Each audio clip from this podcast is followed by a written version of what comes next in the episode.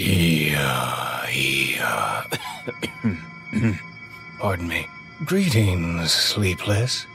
While we here at the No Sleep podcast are famous for our, well, not sleeping, uh, when we do occasionally drift into slumber, we are known to dream of that monstrous, many tentacled horror known as Cthulhu, High Priest of the Great Old Ones.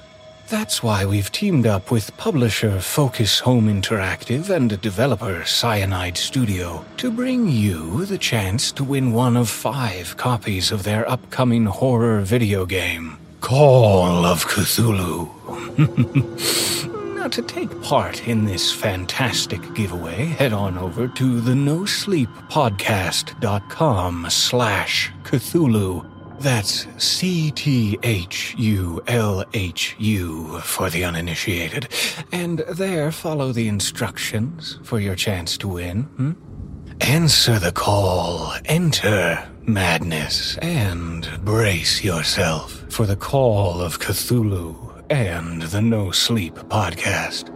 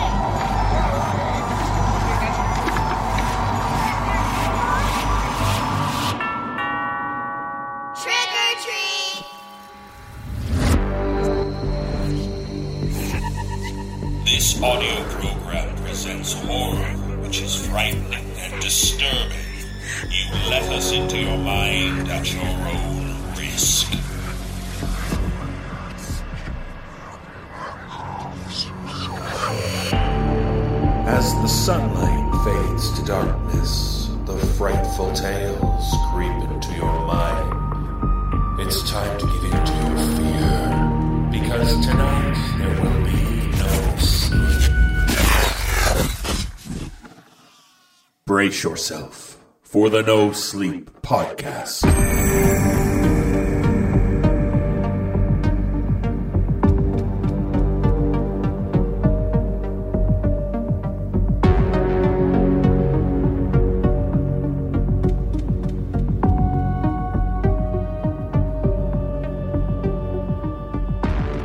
Welcome to the No Sleep Podcast and our celebration of Halloween 2018. We have six tales which will captivate you with the spirit of Halloween. And now, let's journey to meet the man who will be sharing these stories with us. A man who's not expecting to receive any trick or treaters this evening.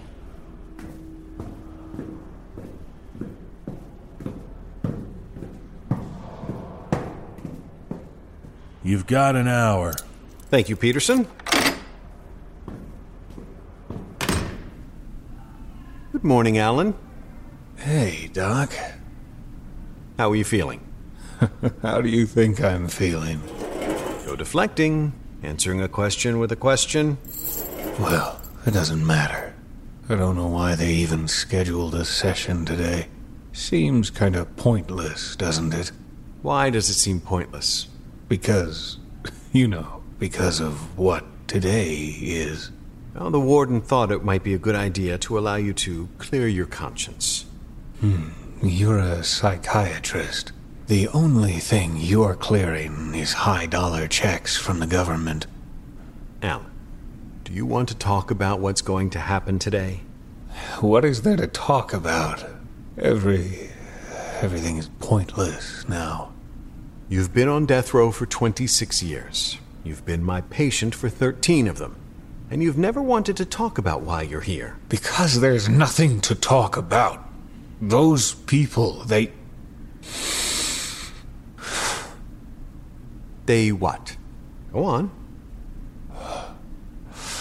Everybody thinks I did it. That I killed them. And what do you think?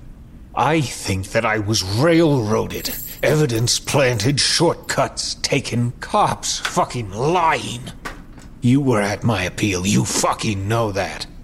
And y- you think I don't ever think about the victims? Because I do. I obsess over them. Their names, their families, their lives before they were murdered. The families are here. I passed by them on my way in. I know. If it were my kid, I would be here too.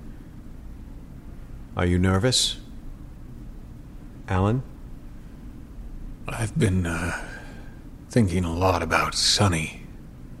You remember Sonny? Of course I remember Sonny. They executed him like five months ago. I remember. He was. He was my friend. And he just. When his date was coming up, he, he just. He shut down. Stopped talking completely. Scared the crap out of me because I knew that was going to be me in a matter of months. And the day before he got shot up in front of all those gaping people, he. he stared at the wall all day. That one. See?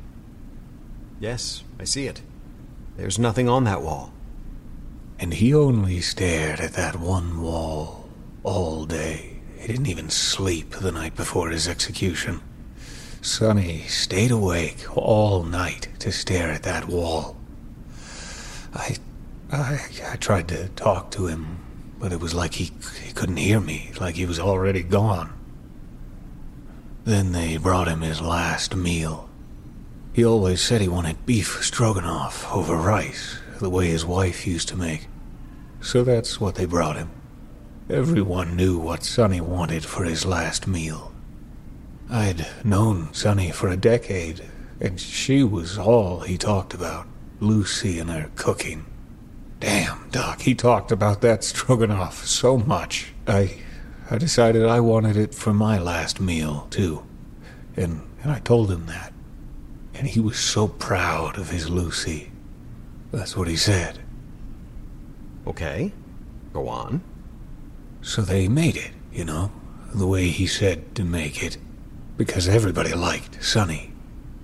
And when they set it in front of him, it was the first spark of life I'd seen in him for weeks. He started eating, and then, poof, it was gone. His dinner? No. The, uh, the life in his eyes. Sonny took one bite of that stroganoff and then just put his spoon down and went back to staring at that wall. When they came to take him away, they walked him by my cell, and he stopped, and he spoke for the first time in weeks. You know what he said to me? What did he say? He said, Don't get the stroganoff, Alan. It's shit. they told me it's the last thing Sonny ever said. I mean, isn't that weird?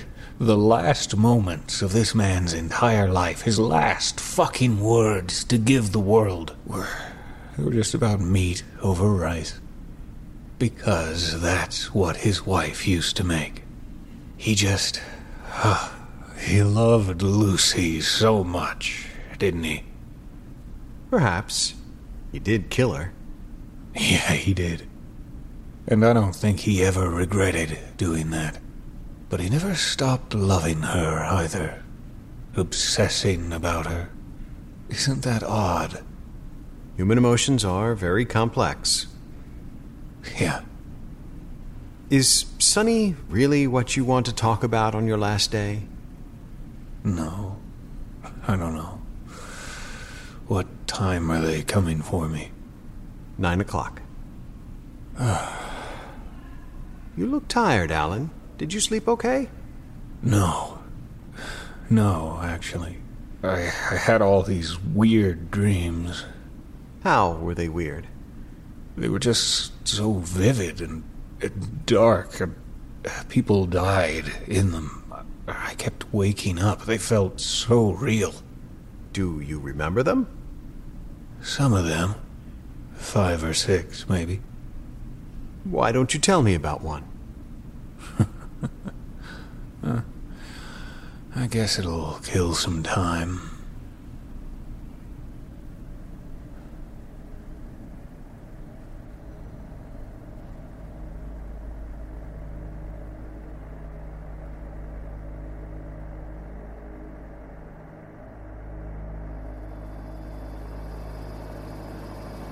The engine tore apart silence with its thunder, and with it, the darkness. June's eyes fluttered into wakefulness, assaulted by the dim light within the room where she lay. Huddled upon damp floorboards that throbbed in time to the clattering of oily gears and the quickening pulse beneath her temples, there was an impulse to retch. She rose to sit, and though the notion to be sick was gone, there was an uneasiness that remained. A sprout of awareness struck her then, that but for the roar of machinery and sourceless amber glow, she was alone. Got so wasted last night I passed out. Alone. In some hellhole. Fragments of memories flashed of where she'd last been, none among them connective to the here and now. The Halloween party. The cold leather of a car seat pressed against her cheek. Then, nothing. Between then and now, only the wooden floor, sickness, and isolation. Hello? The word was swallowed by the noise around her, echoing through her ears and into her sobering brain like fiery daggers. Pressing a hand against her forehead, June rose to her feet. She had to leave this room, for the good of her sanity, if for nothing else. Though she stumbled upon unsure feet, the door was not hard to find. She pulled the metallic door aside, opening it upon screeching wheels into a dimly lit hallway.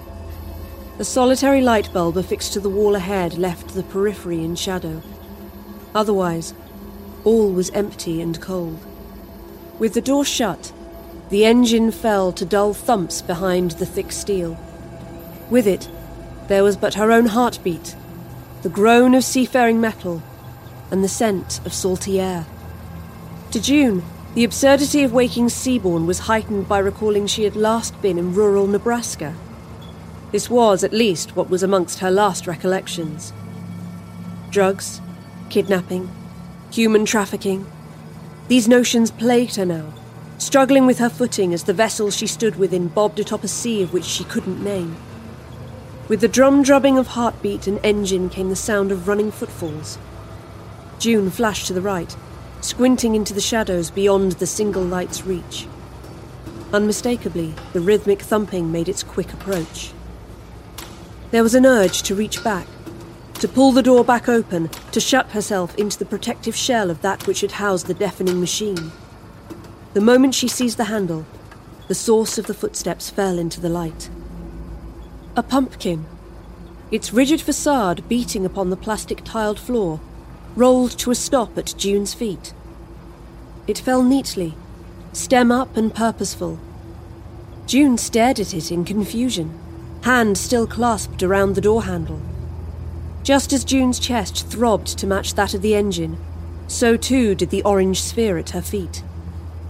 Blood seeped from unseen pores upon the pumpkin skin, like a sponge being released of its contents within a tightening fist. An unearthly shriek bellowed from the darkened hallway where it had come, that of an anguished youth, of fear, and of unmistakable pain. June's hands fell instinctively over her ears as blood continued to pool beneath the large gourd, gushing forth in cadence with her pulse. There was no going back to where she woke. There was no going to the source of the scream. There was no staying here. June vaulted the quickly congealing mess down the hallway to her left. The screams grew more tormented with each step. They followed as June stumbled down the barely lit hall, her sole thought being that this was a dream, a nightmare. A cruel joke played upon the sad drunk she had become, who couldn't remember the past many hours of her existence, let alone why she was here. A door emerged at the conclusion of the darkened hall a white ring buoy bearing the name Martha Jean clinging to its midriff. As she twisted its handle and pushed, another sound filled the air. One purely inorganic, inanimate, mechanic. Rubber upon asphalt, metal upon stone, glass relenting beneath an unforgiving blow. Stop! She couldn't hear herself above the shrill of everything about her. The door fell inward with surprising ease. She stumbled into the room beyond, then fell backwards against the door behind her, shutting it with a resounding clang. All fell silent. Only her quickening, uneasy breaths and inner tumult remained. Then, a voice. Martha Jean welcomes you. Ahead of June, facing darkened windows within the amber lit room, stood a man. The captain, no doubt, of this vessel upon which she'd awoken. A navy, weather beaten coat fell loosely upon his back, his arms crossed behind him in serene contemplation. Who the hell are you? Where am I? How did I get here? This isn't funny. Take me home. That is precisely where this ferry is taking you. June stepped forward, her moment of terror subsiding to a sudden sense of rage. She meant to protest, to dispute the captain's absurd claim, to demand the charade was over, for she had had more than enough. Then the captain turned. His visage bore little semblance of humanity beyond what lay behind flesh. A bare skull within which cradled eyes of flame. June stifled a cry, faltering backward against the door. As the hideous captain's eyes fell upon her, the memories of hours past flooded forth. The party, the indulgence of booze, her keys, her car, the trick or treating girl along the nighttime road, fresh pumpkin nestled in her arms, the brick wall, the damp engine room floor, the cacophony of it all. From the darkness, a child's gnarled hand grasped June's as the air became fetid and cold. Just as you carelessly sought to send Martha Jean to a new home far from here, she's come to escort you to yours. The captain turned away as the ferry became bathed in an orange glow, approaching not the dawn of a rising sun, but the hellfires that lay beyond and home.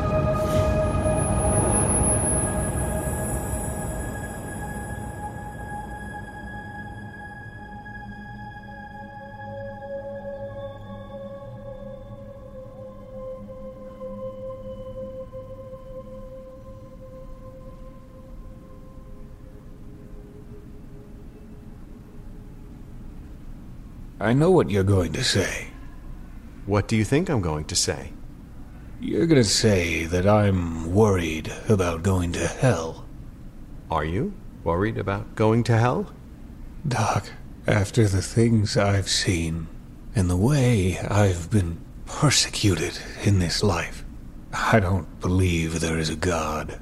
And without God, there can't be hell. You know why? Why? Because we're we're already living in it. Tell me about your second dream.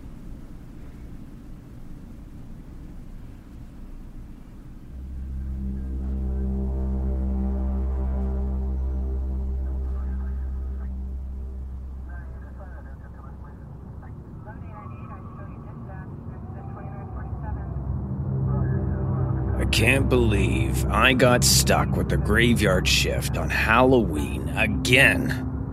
I told them not to do this to me. Huh? What do you have against Halloween? Oh, that's right, kid. I forgot this is your first Halloween on the police force. You'll see soon enough. Weird stuff happens on Halloween. Nah, don't tell me you're afraid of spooky things that go bump in the night. I'm not. I've just spent enough years stuck with this patrol to know what to expect. I've seen it all. It's human nature, kid.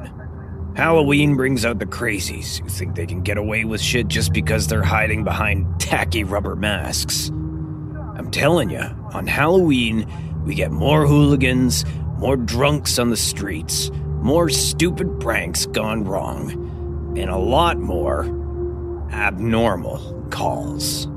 Abnormal? Like what? Any units on or near Highway 50, please respond. This is Unit 13 responding.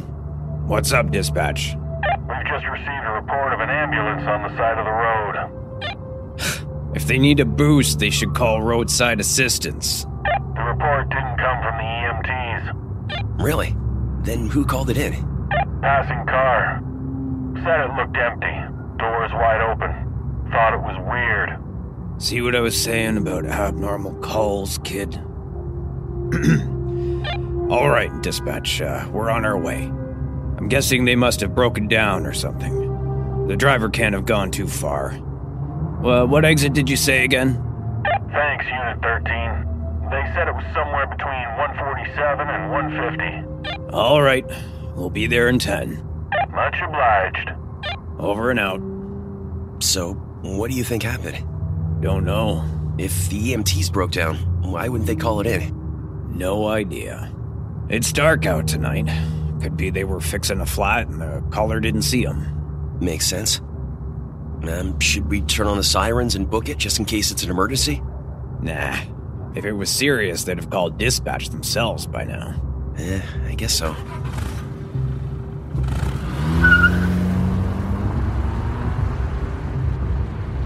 Ah, there's the rig up ahead. Yeah. And the back doors are wide open, just like the report said. Hmm. Get the flashlight, kid. Let's check it out. Anyone there? No answer. Something. Something doesn't feel right. Hmm? Shine your flashlight on the floor. Okay. Oh, whoa, is that blood?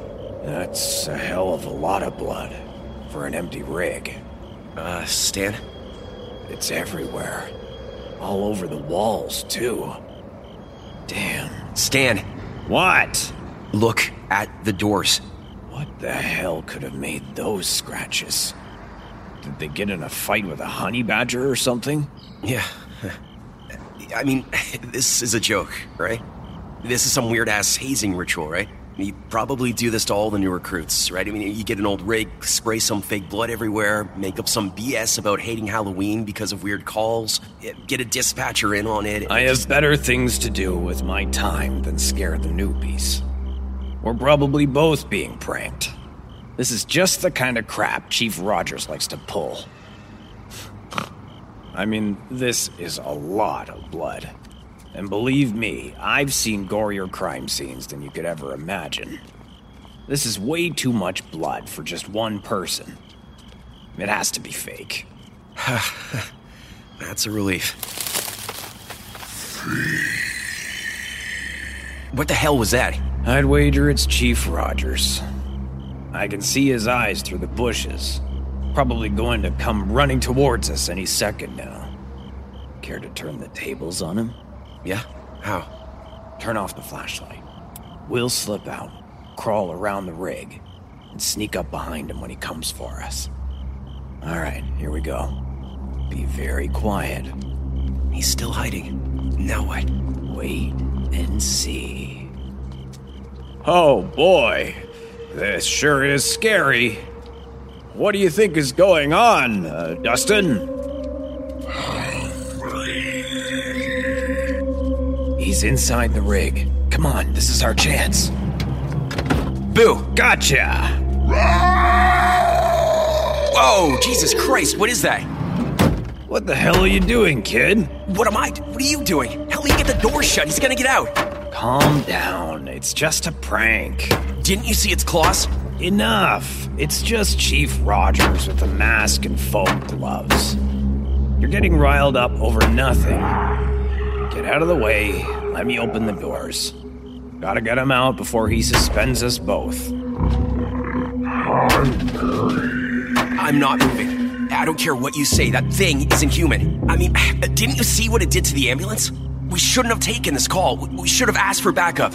Calm the hell down, Dustin. Ugh, great. He left through the driver's side door. He's probably going to try to sneak up on us again. Come on, check left. I'll go right. One of us is bound to get the leg up. No, I'm going back to the squad car. Look, whatever you think you saw, you're wrong. If you don't face him head on, you'll be the laughing stock of our precinct. Is that what you want? No. Occam's razor, buddy. What's more likely? That this is Chief Rogers in a costume? Or that it's some spooky monster? Uh, it's the chief. Right. So, let's show him who's boss. Go. Okay. Nothing on my side. Holy mother of shit, that's no costume, Stan. That's no costume. Not this again. I don't care what anyone thinks. I'm going back. Dustin, come back here. You're being a. Holy cow. In the rig! Now! I, I told you.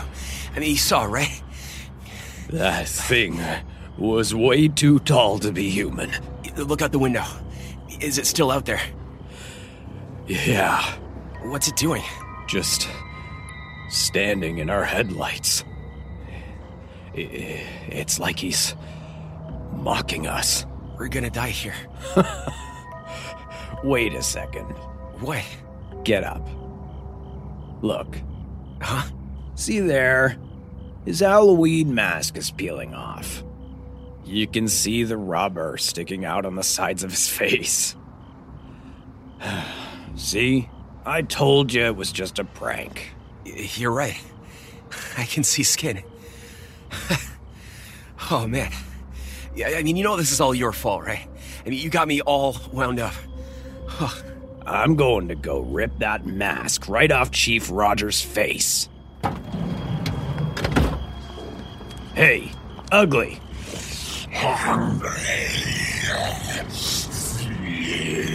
Yeah, yeah. Enough playing around. I think you scared that kid half to death. Come on, take that mask off. Ah, really uh, stuck on you tight, isn't it? Did you super glue it to yourself? Jeez. I can't. It's sort of peeling off, but. Ow! Get the doors! What happened? Why are you bleeding? Call it in. We need backup. I shit. I, I forgot my radio in the car. Aw, you idiot! What happened? It, it bit me. But you said it was a joke. Get the gauze. Here, here. How could it bite you? You said it was a mask. It is a mask. It was coming off, too, but somehow. I think he's checking out the squad car. Stop staring and make yourself helpful. Uh, there should be a radio in the front of the ambulance. Uh, shit. This really hurts. Stan, Stan, I, I I think that thing destroyed it. Oh, no way. I don't know what to do. This this wasn't in my training. Come back over here. Tell me what's going on outside. Okay, uh, he he just broke into our car. I, I think we left it unlocked. He's looking for something. I, oh no, What is it? my radio. He, he just crushed it, and now he's ripping out the car radio. Shit. Did he get mine in the back? the broken one that that only works if you twist the antenna just right. Yeah. No, I don't think he saw it. What's he doing now? Standing in the headlights again, like he's waiting for something. Stan, your arm's looking really nasty. Yeah. You ever watch uh, nature documentaries? Sometimes. Why? Ever see the uh, the ones about Komodo dragons? No. Komodos, they're uh, they're pretty slow, but uh, their mouths are so full of bacteria uh, that when they bite their prey, they're pretty much guaranteed to die. I I don't understand why you're telling me this. So they wait. They bite. They wait for the prey to die. And then they take a leisurely stroll to their fallen prey. You're such a nerd. Help me up. Uh, I'm feeling uh, a little lightheaded. Sure. All right. All right. Here's what we're going to do, kid. Listen closely, because I'm not going to tell you twice. Okay. Uh, I'm going to open these doors and start booking it down the highway. Okay? I've got a feeling our little friend out there, he's gonna follow me. Oh, hell, he's distracted. You sneak out the passenger door, and you get your ass into the squad car. You call for backup. You hear me? Okay, but what about you?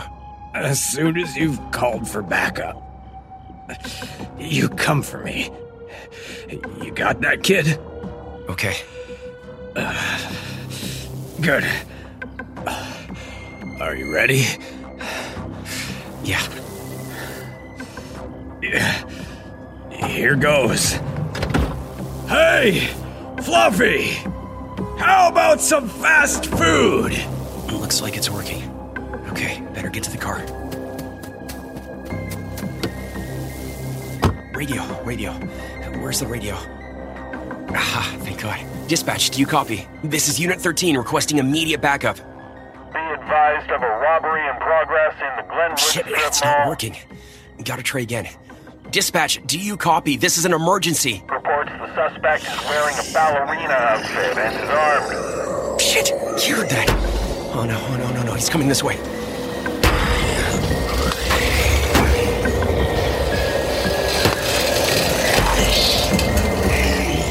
No, no, no, stay away from me! Stay away from me! Stay away! No, no, no, no, no, no!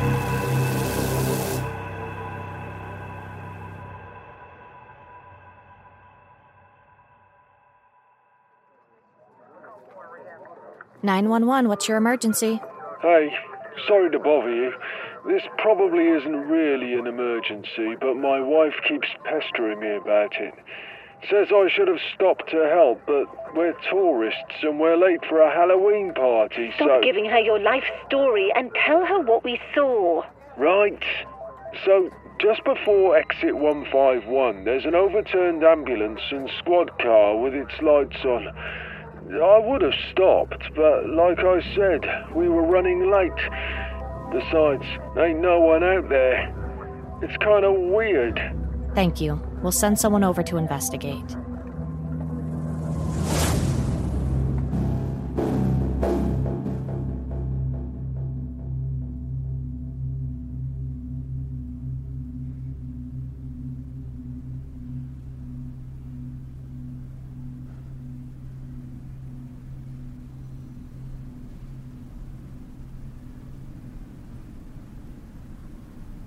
That's very gruesome.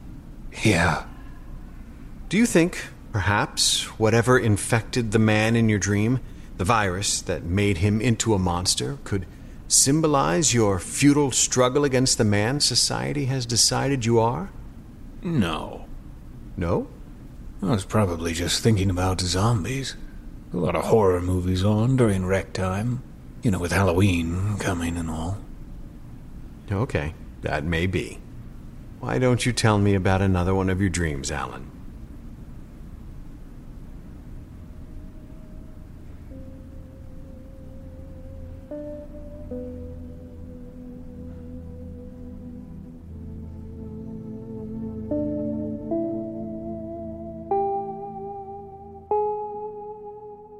My parents left me alone for Halloween when I was 10 years old. They weren't the kind of parents who left me alone lightly. While they knew that I was perfectly capable of taking care of myself, they also knew that the world can be a dangerous place, especially when you live out on a farm three miles from town. They fussed and they fretted, and the only reason they left me there was because they had to attend a funeral they could not avoid. And the sensitive nature of the ceremony, which I'm not privy to even all these years later, did not allow for children. So they left early that morning, repeating once more all the instructions they'd laid out for me. There was a frozen pizza in the fridge for supper. If I had any problems, I was to call our closest neighbors. I was under no circumstances to attempt to unlock the gun safe. If something happened, once I'd called the neighbors, I was to hide in the basement under the stairs. I nodded while they drilled this into me, impatient for them to leave already so I could get on with my day. Unlike my parents, I was thrilled that I was going to be home alone. I had long since grown out of trick or treating and costumes. I'd never liked them all that much to begin with. And now that I was going to have an entire night to myself unsupervised, I could do what I always wanted to on Halloween watch horror movies. My mom didn't approve of my love of horror. She thought I was too young. Dad didn't care much, although he did tell me not to bother him with nightmares if I scared myself too bad. They had a lock on the TV so that I couldn't watch any rated R movies, but I'd managed to figure out the code. It was the first four digits of our address. I was almost insulted they hadn't picked something more difficult. So that night, for the first time in my life, I was going to watch Halloween. It had been off limits to me for so long. My mother had successfully blocked every attempt on my part to see it, that it seemed to me to be the holy grail of horror. This would be my coming of age moment.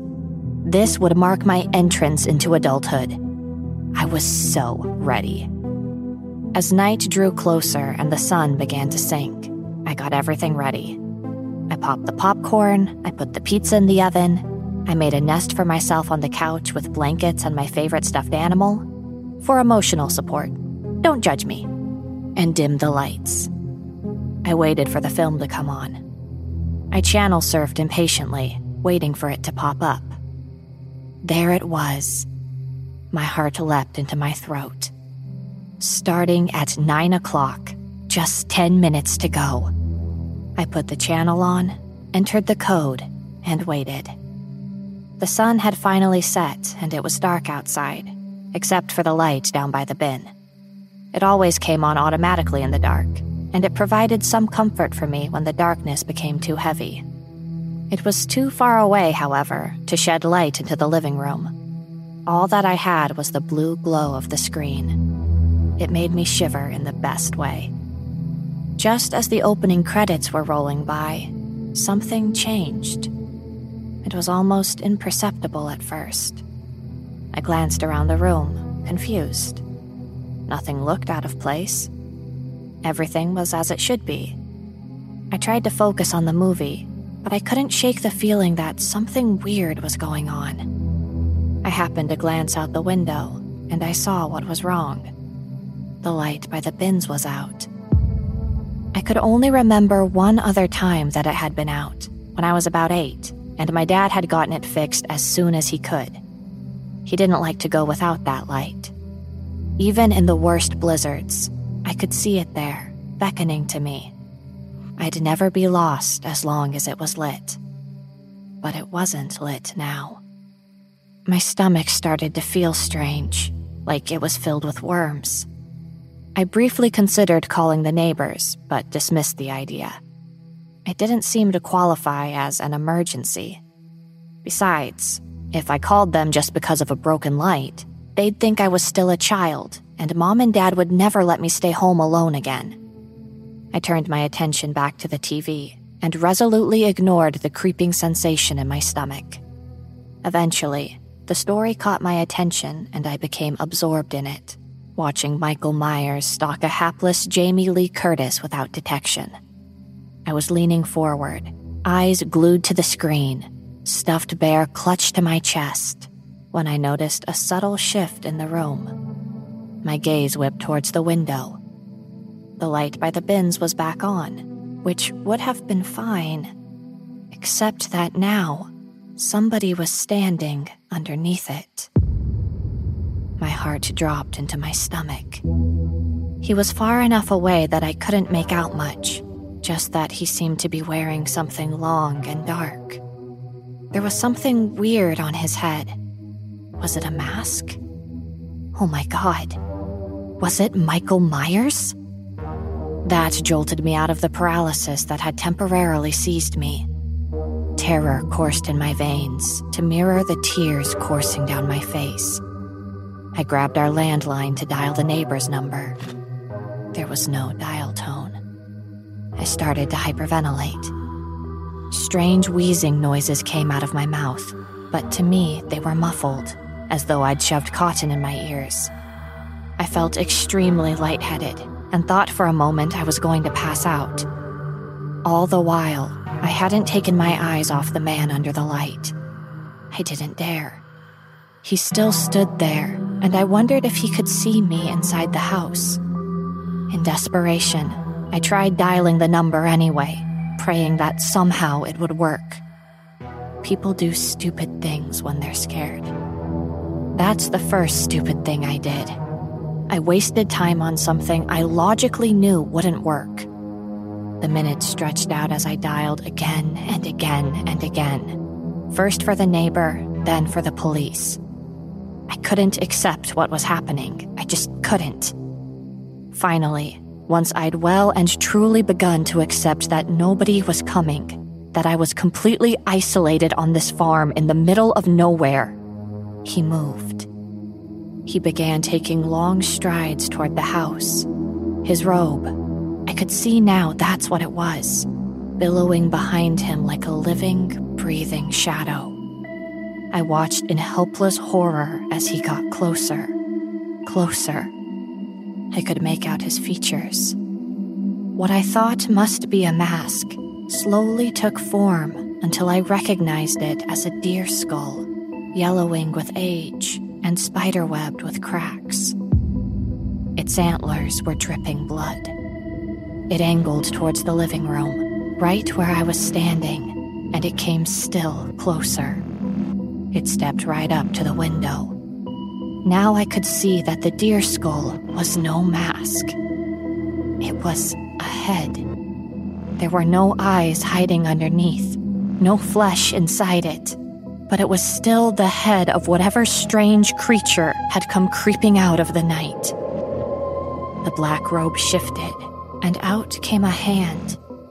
Its skin was gray and withered almost like poorly cured leather, and it was tipped in long black nails.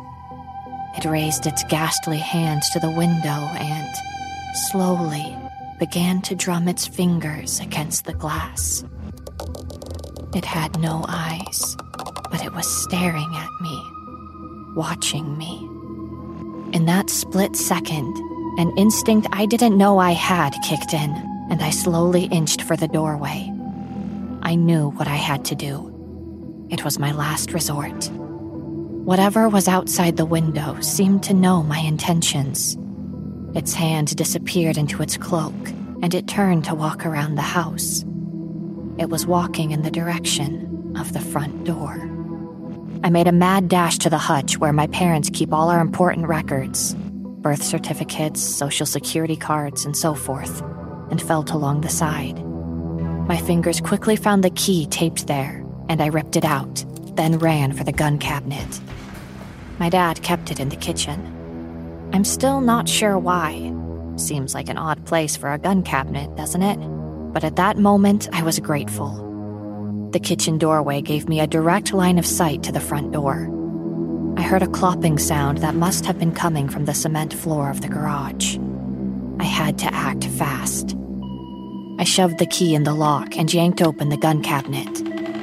Although I was not allowed to touch the guns on my own, my father had taught me about them. Anyone who lives in a home with guns should know how to use them in an emergency, he said. And, more importantly, know how to avoid killing yourself when handling one. I grabbed the 12 gauge and three shotgun shells. I heard the clopping footsteps coming up the stairs to the front door. I knelt down to push the shells into the loading flap. My hands were shaking so hard they slipped, and the shotgun shells fell to the kitchen floor. Shit! The doorknob began to turn, but it was stopped short by the lock. The handle jiggled as the creature on the other side tested it. I didn't spare a glance. I knew I didn't have time. My hands fluttered across the floor until I found one. Just one shotgun shell. I slid it into the loading flap and pushed the shell straight up. I held the action release button and pumped the slide just about as hard as I could. I stood up and slid the butt of the gun into the hollow of my shoulder blade and aimed it at the front door. I could barely hold the gun straight, I was shaking so hard, but I stood firm. I heard a horrible rending sound, and the lock practically exploded off the door, leaving the doorknob hanging on for dear life. I jumped at that, my finger squeezing down on the trigger before forcing my grip to relax. I only had one shot. I had to make it count. The front door swung open, and the creature stepped inside. It was easily seven feet tall. To 10 year old me, it looked like a giant. Its hooves peeked out from under its black robe. They were torn and bleeding, covered in a sickly gray fur besieged by flies. The smell of that thing was terrible. It made me feel sick to my stomach. If hell has a smell, I think that would be it.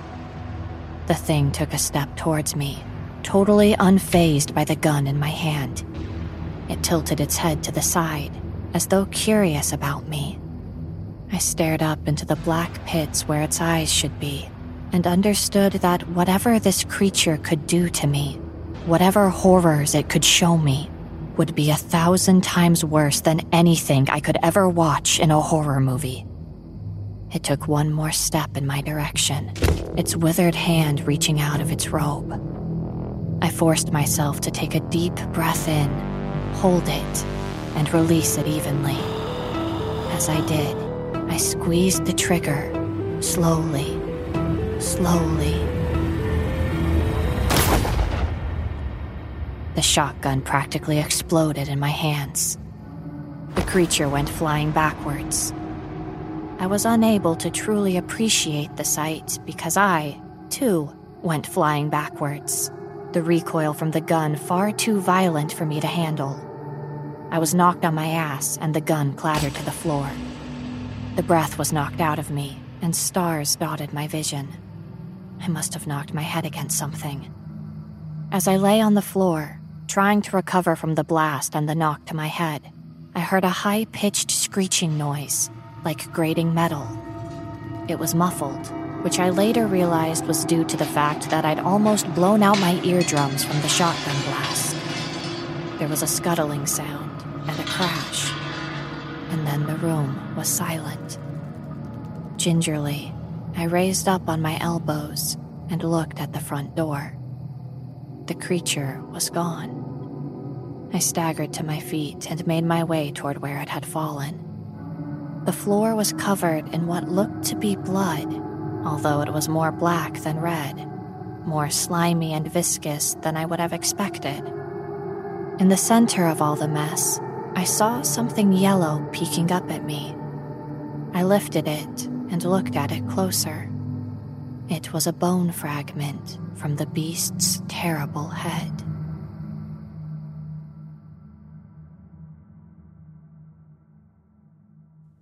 The telephone was miraculously working when I dialed for the police a few minutes later.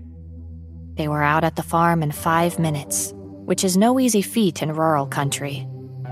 They catalogued the mess on the floor and my shell shocked face.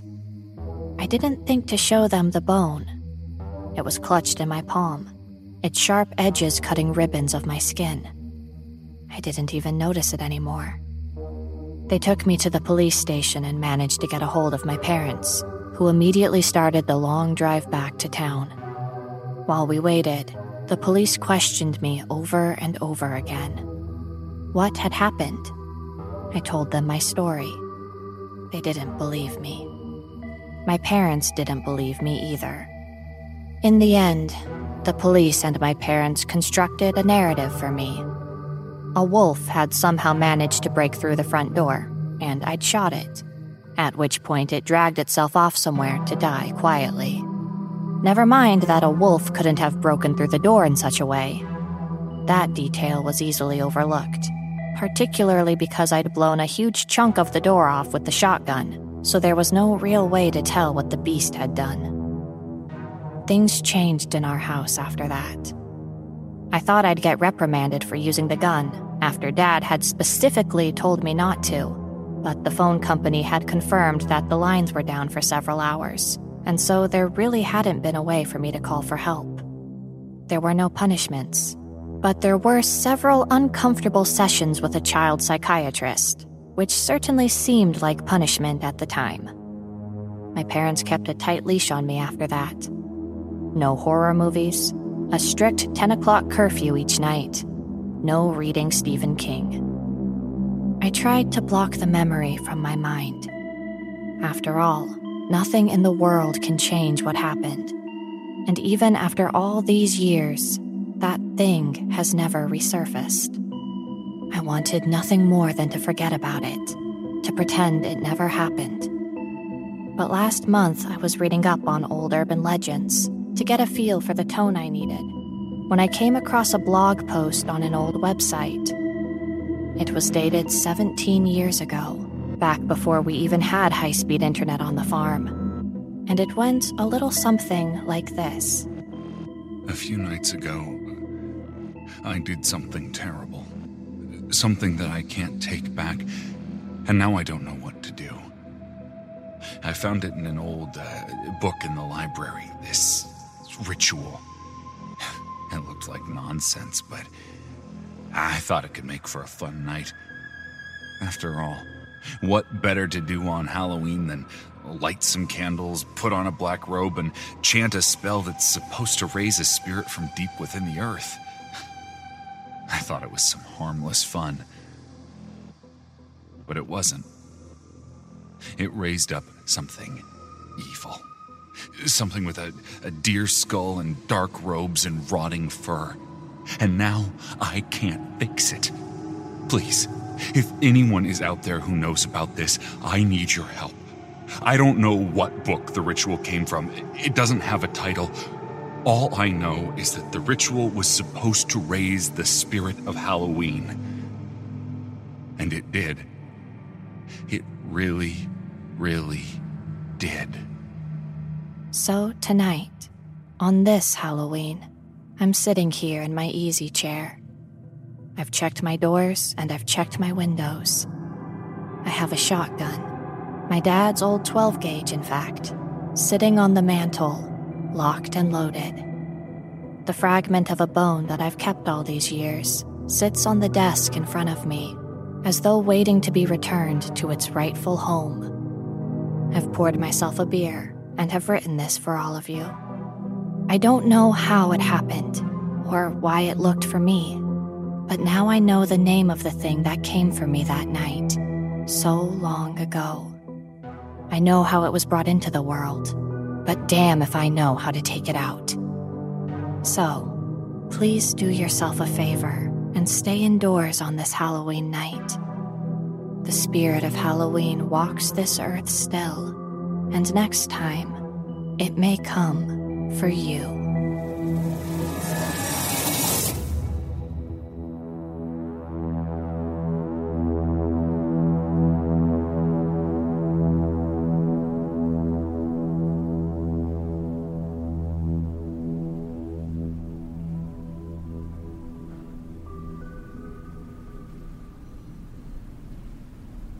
Well?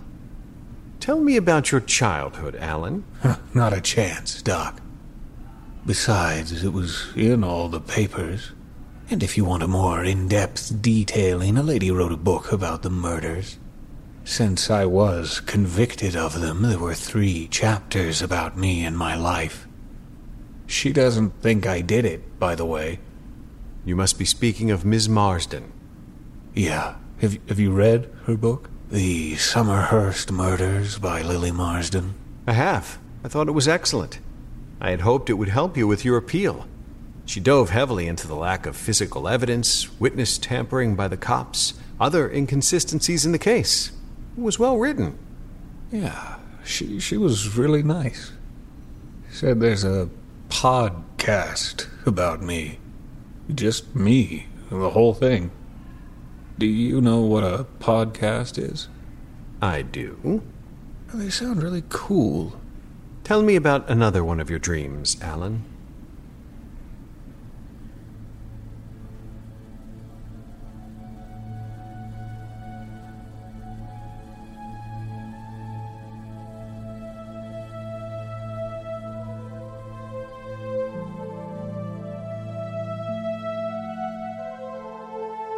It wasn't a surprise when Kaylin started handing out invitations to her Halloween party before homeroom.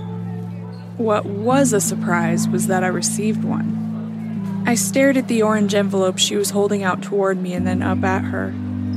For me? Kaylin and I had never been friends. Acquaintances, sure. It was impossible not to be in a school as small as ours, but beyond a little polite small talk, we'd hardly spoken. She was pretty and popular, and I was less so. There was no bad blood or anything like that. She'd always been nice enough to me, but not party invitation nice. Yeah. She gave the envelope an encouraging shake. Everyone's invited. It's Saturday at 7. My parents won't be home. Oh, I think I'm working until 9. I trailed off and took it hesitantly. She'd written my name across the front in careful calligraphy. It's our senior year and all. I just thought it'd be nice if our whole class got together. You don't have to come. I couldn't help but feel a bit bad. It was obvious this meant a lot to her. The whole last year of school thing seemed to be getting to people. Oh no, I'll be there, I guess. I'll just be late. No problem. People are just going to show up whenever they can. It's going to be so much fun. I didn't think it would be and immediately regretted saying I would go. There were only a dozen of us in the class, and I didn't have any real friends in it. I was sure I'd be the lonely loser standing beside the punch bowl waiting for my parents to come pick me up. When I told Mom about it that night, she could hardly hide her relief. She'd always worried I was too much of an introvert and missing out on those special high school memories that apparently made these the best years of my life. That's great, Tenny. When is it? Saturday, but I have a shift at the movie theater right before and I'd probably be late anyway. It's not like I have a costume either. We can go shopping Friday. You can't stay holed up in your room in front of your computer screen forever, Tanique. You're going. Mom, come on. It's one night, it won't kill you. I groaned and looked over to my dad, who was watching TV with far more interest than the sitcom on the screen called for. Dad, tell her she's being ridiculous. He slapped his knee and stood up with an exaggerated shake of his beer can. Oh, would you look at that? I'm empty. I'm just gonna go grab another. Excuse me, ladies. He scampered out of the room while I glared at his retreating back. Discussion over. You're going. Mom's mind could not be changed despite all of my arguments over the next few days. My one small victory was managing to get out of going costume shopping. I dug around in my closet until I'd thrown together something that resembled a generic anime schoolgirl outfit complete with cheap pink wig. Hardly perfect, but it was simple, wouldn't make me stand out, and it would keep mom off my back. Everyone in class couldn't wait for Saturday night. All they talked about was what they were going to dress up as and what kind of entertainment Kaylin would have. I'm gonna be a black cat. Can't go wrong with a classic. Lame. Jenna hissed playfully and everyone laughed. Even I was roped into a few discussions and shared my own costume idea, but I could never fake my enthusiasm for long and they drift away again. I was certain it was just a taste of what the party would be like. Surrounded by people having a great time, all while wanting nothing more than to go home. By the time Saturday rolled around, I was anxious and stressed. It made me clumsy at work, and I was spilling popcorn and soda all over the floor behind the concession stand. The customers thought it was funny, but my manager didn't. He threatened to send me home early if I didn't get it together. The fear of having to go to the party made me shape up pretty quickly. I even offered to stay late in case he needed someone to do any inventory or extra cleanup, but he didn't need the help. Mom was waiting for me in the car outside, costume folded up neatly in the back seat. Don't look so glum, chum. It's a party, not an execution. I tried pleading with her one last time. Please, Mom, don't make me go. It'll do you good, Tenny. You need to spend time with people your own age. Just stay for a couple hours, okay? That's all I'm asking. You might even have a good time. I sighed in resignation and rested my head against the window. Just two hours. Just get through two hours. Kaylin lived in a large McMansion in a gated community. Mom parked at the end of her long driveway and waved me into the back to change into my costume. No one's going to see you. It's dark. The windows are tinted, and no one's around. Now hurry. She left me standing on the curb after telling me to try and enjoy myself and wishing me luck. I must have stayed there for almost an hour, kicking my feet against the gravel and trying to will myself to head up to the party. My anxiety kept me in place. I knew it wasn't going to end anytime soon. Kaylin had said people could even spend the night if they wanted, so trying to avoid it completely wasn't going to work. I could only imagine what people would think if they saw me just standing in the dark by myself. It was enough to finally get me going. Music, soft and seasonally spooky, drifted down the drive to greet me as I turned and trudged reluctantly towards the house. It was set far back, well away from the road and neighbors, and surprisingly dark, the only light coming from the open garage. Kaylin really knows how to set the mood. Too nervous to knock on the unlit front door, I crept towards the garage. In the glow of the single naked bulb hanging from the middle of the ceiling, I saw a girl bent over an apple bobbing bucket. Her back was to me and she was face down in the bucket, her arms at her side. I recognized the flaming red braid running down the back of her witch's costume as being Piper's. I shuffled my feet a bit to let her know I was there so she wouldn't be startled, but she remained still. After a moment, I whispered her name Piper? She didn't move. How long had it been since I walked up? 30 seconds? A minute? Why hadn't she come up yet? And why was she out here doing this by herself? My heartbeat was starting to quicken. I imagined this turning into some kind of scene out of Carrie where this had all been set up as a trap to embarrass me somehow. Piper, are you okay? I carefully scanned the garage for any hiding spots that people could jump out at me from. It was stupid. None of my classmates had ever really bullied me, but they'd also never included me in anything. And now, to walk up to something like this, I didn't know what to think. Piper still hadn't moved.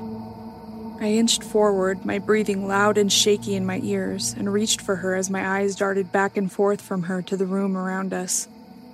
No one leapt out. No one shouted or laughed at me. There were no phones shoved in my face to film my reaction.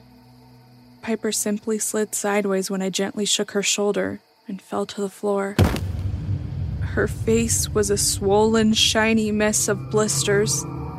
Some had already split, and thin streams of blood dripped down her cheeks like tears. Her lips were cracked and oozing, her staring, sightless eyes so red. I screamed and reeled back, bumping into the bobbing bucket. Some of the liquid sloshed upwards and a drop splashed against the back of my hand. It burned immediately and continued to even after I'd wiped it frantically on my skirt. My skin turned bright pink where it had landed. I didn't know what it was, only that it wasn't water. What the fuck? I ran around Piper's body to the door leading inside. Hurriedly, I yanked it open and shouted for someone to come help, that there's been an accident. The same slow, creepy Halloween music was playing throughout the house, and the kitchen that I stepped into was dimly lit with strings of pumpkin lights. Candles that smelled strongly of pumpkin spice burned on every counter. That, combined with what I'd just seen, turned my stomach in a nauseous wave. I put a hand over my mouth and stumbled forward. There were muffled voices coming from the next room, and I called for them, begging them to come to me. I followed that same stupid string of smiling pumpkin lights down the hall to the living room. Jenna was the first person I saw. She had worn her black cat costume just like she said she would. She was up against the far wall, held in place by a single large spike driven through the back of her neck. A piece of paper was taped to the wall beside her. Pin the tail on the cat. In front of her, Benny, Rod, and Shay were staggering around. They were making terrible, wet, gurgling sounds and moaning as they bumped into each other the walls, the furniture. They each had a nail through their right hands. The paper cut out of a cat's tail fluttered from the sharp end. I gasped and Shay turned towards me. Deep, angry gouges covered her eye sockets. She was weeping blood and ichor. She opened her mouth and wailed, revealing the torn stump of her tongue and sending a spray of red down her chin. A few drops scattered across my front, and I tripped over myself to back away. Benny and Rod had matching injuries. Oh god. Oh fuck, what happened to you guys? I groped at my pocket for my cell before remembering I'd changed in Mom's car. My phone was still in my work pants. Just. just wait. I'm gonna find a phone and call for help. I didn't know if they really heard me. They kept making those awful sounds and shuffling around, too caught up in their shock and pain. I wasn't thinking. I was just running, looking for a phone. I dashed up the nearby steps, shouting for Kaylin or anyone else. It never even crossed my mind that whoever had done this to my classmates could still be inside. All I was thinking about was finding a phone.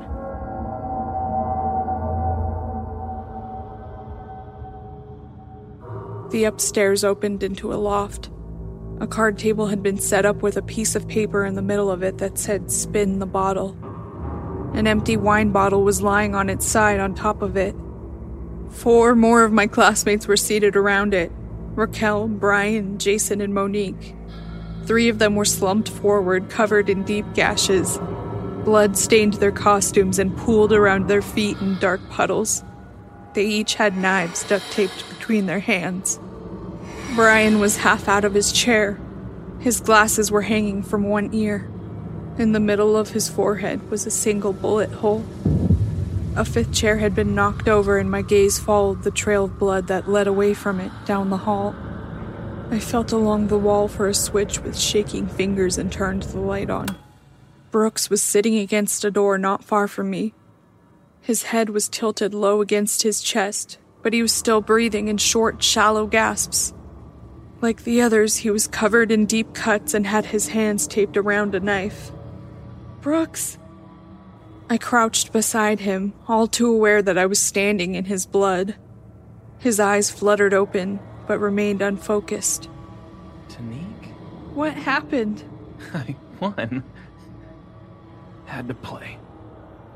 Ryan didn't want to. Do you have your phone?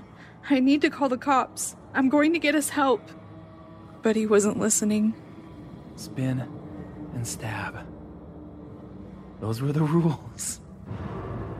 If we didn't. He made a weak gunshot sound. Who made you? Who shot Brian? Look at me, Brooks. I don't know. Somebody. They had a mask on. Raquel stabbed me first, then I stabbed Monique. We didn't want to get shot. His voice was becoming higher, more plaintive. I didn't want to. They were my friend. I didn't. I didn't. His voice faded and his head rolled back against the wall with a thump. I rocked back on my heels, my vision blurring behind confused, frightened tears.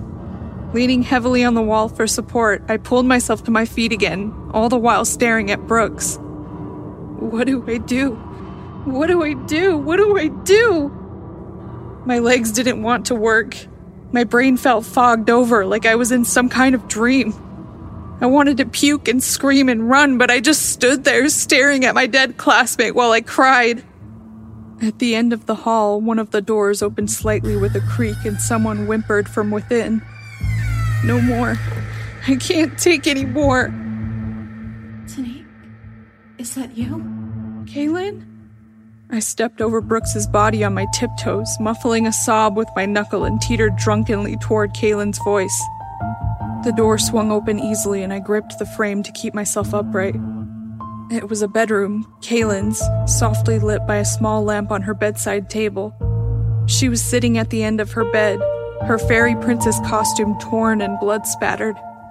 She had cuts all over her arms and a long red line running down one of her cheeks. There was a knife lying across her lap. When she saw me, she smiled. I'm glad you finally made it. As I opened my mouth to ask what had happened, Kaylin lifted her right hand as if defending herself against someone standing over her. She picked up the knife in her left hand and drove it through her upraised palm. She flinched and a few tears slid down her cheeks. Her smile, while pained, remained. While I watched, frozen in horror, she ripped the knife out of her hand and sank the tip into her shoulder. Stop! I rushed toward her and grabbed her arm. It was wet and slippery beneath my fingers. She yelped and turned the blade towards me. I jerked back a few steps, absently wringing my shirt in my stained hands. Stay over there. It'll be better if you do. What are you doing? What happened?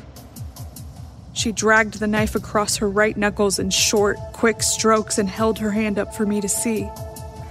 Do these look like defensive cuts to you? What? They need to look real. Like I fought off my attacker. Do they? I gaped dumbly at her. Oh, well, I suppose we'll find out. I. Everyone is. I know, it's. It was a little more rushed than I'd like. But the roofies didn't last as long as I thought they would. I'm glad I thought ahead enough to make sure people showed up at different times. Would have been a complete disaster otherwise. Roofies? Well, yeah. It's not like I could have gotten everything done if they were awake. It was just a little, I promise. The matter of fact way she said it sent goosebumps up my arms and neck. You. Kaylin maintained eye contact while she stabbed herself in the leg. Everyone likes to start a party with a drink. I gave myself a smaller dose this morning. Needed it in my bloodstream. You killed them? They were your friends! A hot, tight feeling gripped my chest. I'll make new ones, don't worry. You did all of this yourself? The question squeezed itself past the lump in my throat. She nodded, and there was pride in the gesture. Yep. I'm. Uh, I'm gonna call the cops. I backed out of the room until I hit the hallway wall, never taking my eyes off of her, afraid she'd attack me from behind. But she didn't follow. Oh, don't worry. I did that a little after you got inside. Her calmness against her battered and bloodied appearance was so off putting, and I froze again. Oh. I told them that my weird loner classmate dressed up like a schoolgirl drugged my guests and started attacking them. I just barely woken enough to hide and call them. As if to punctuate her words, the shrill cry of sirens sounded in the distance. I could feel the color drain from my face and I sank to the floor as they got louder and louder. Why? Car tires squealed to a halt outside. The sirens were roaring now. Kaylin smiled and shrugged. Just to see if I could get away with it. And then she began to scream.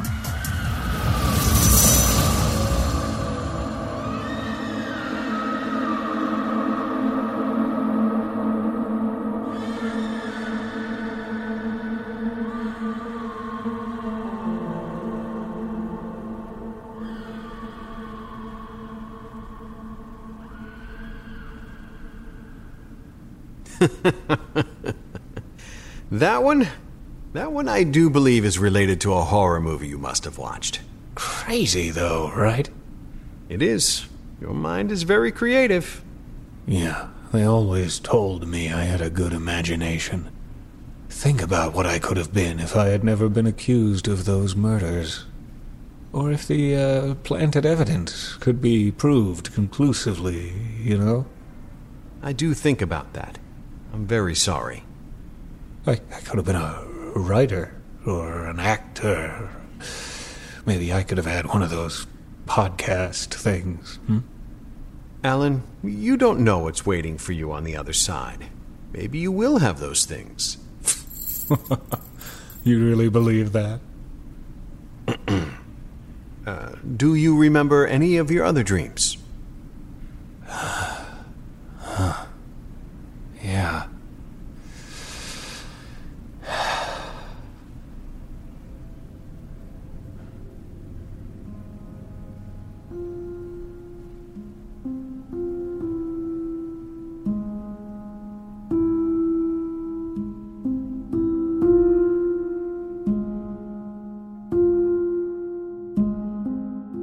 For one night of the year, each and every year at Halloween, I stop being me.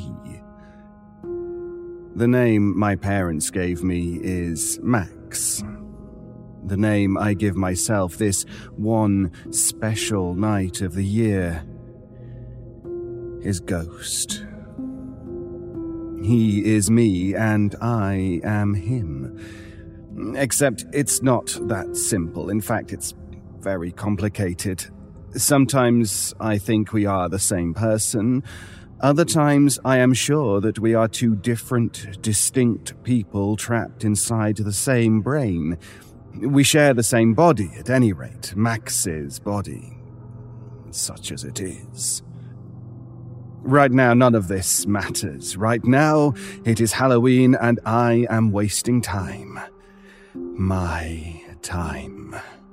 Right now, it is time for Ghost to wake up. Before I can become Ghost, I have to perform a ritual.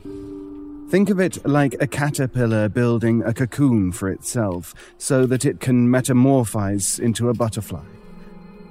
There are things that have to be done.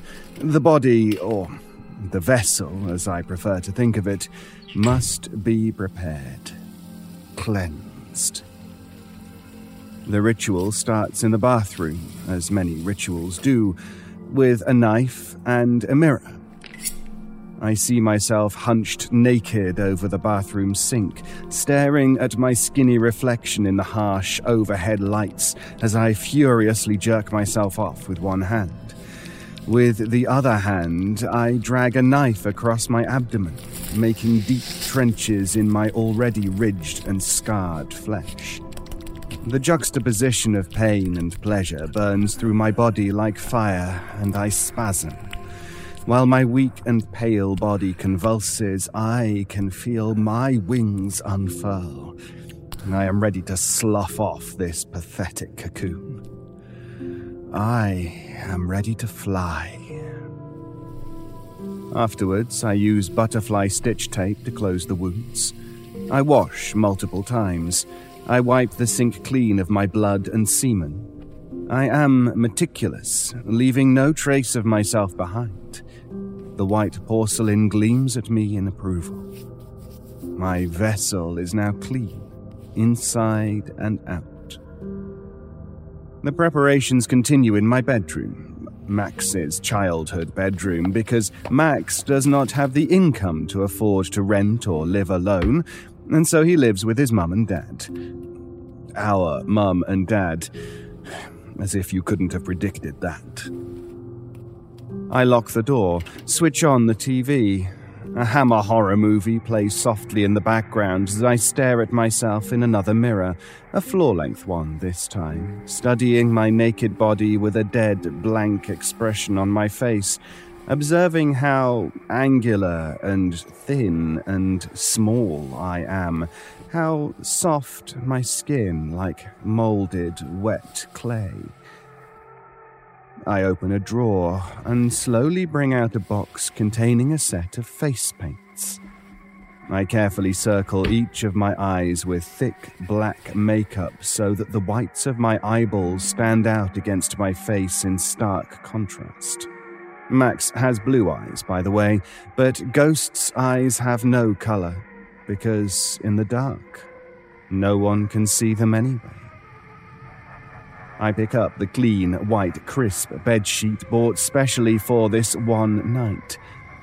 I use my sharp hunting knife to carve two crude eye holes into the fabric. Then I slip the sheet over my head.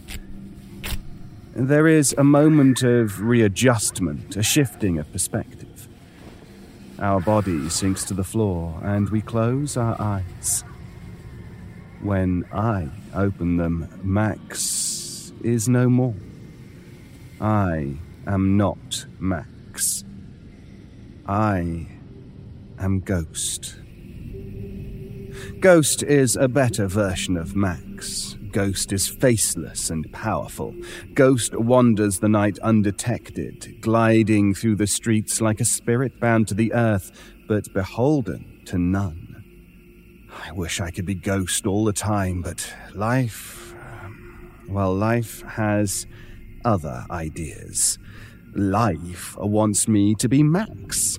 Max, an unemployed 27 year old college dropout who lives with his parents. Max, who has never even kissed a girl, let alone had sex. If I were to ask Max to be honest with himself, he would say that it seems like an awkward, dirty thing for people to do to each other anyway. Figures. Max is still a virgin. This doesn't seem to bother him much, but it does bother me. Sex is how you prove to the world that you are a real man. Max is not a real man. Ghost is a real man. Max struggles to find the jokes that other people laugh at funny. Max exists on the fringes of everything, unsure of whether he is happy or not. He doesn't feel much, he just exists. In the same way that a chair or a rock or the sky exists but doesn't feel. A fact of life but not part of it. Scenery, stage furniture, not a player on the stage. In short, Max is a total loser. Until, that is, Max becomes Ghost. Like I said, it only happens once a year. Ghost is set free on Halloween, and God does it feel good to get out there, smell the autumn air, mingle with other people. I can tell you, waiting for 364 days for my next chance to take the wheel is difficult. It gets increasingly difficult as Max grows older. Sometimes I think I can reach through the wall that separates Max and I and break it down and then take over his feeble mind and just be ghost whenever I want. But then I try and something, something keeps the wall in place. Don't know what it is. It gets weaker every year, but it's there. A safeguard of sorts. And I can't break through it. So for now, Halloween is all I get. Which means that tonight is the night. My night. And I am ready to come out and play. I rise to my knees and take in a deep, exulting breath. It's time.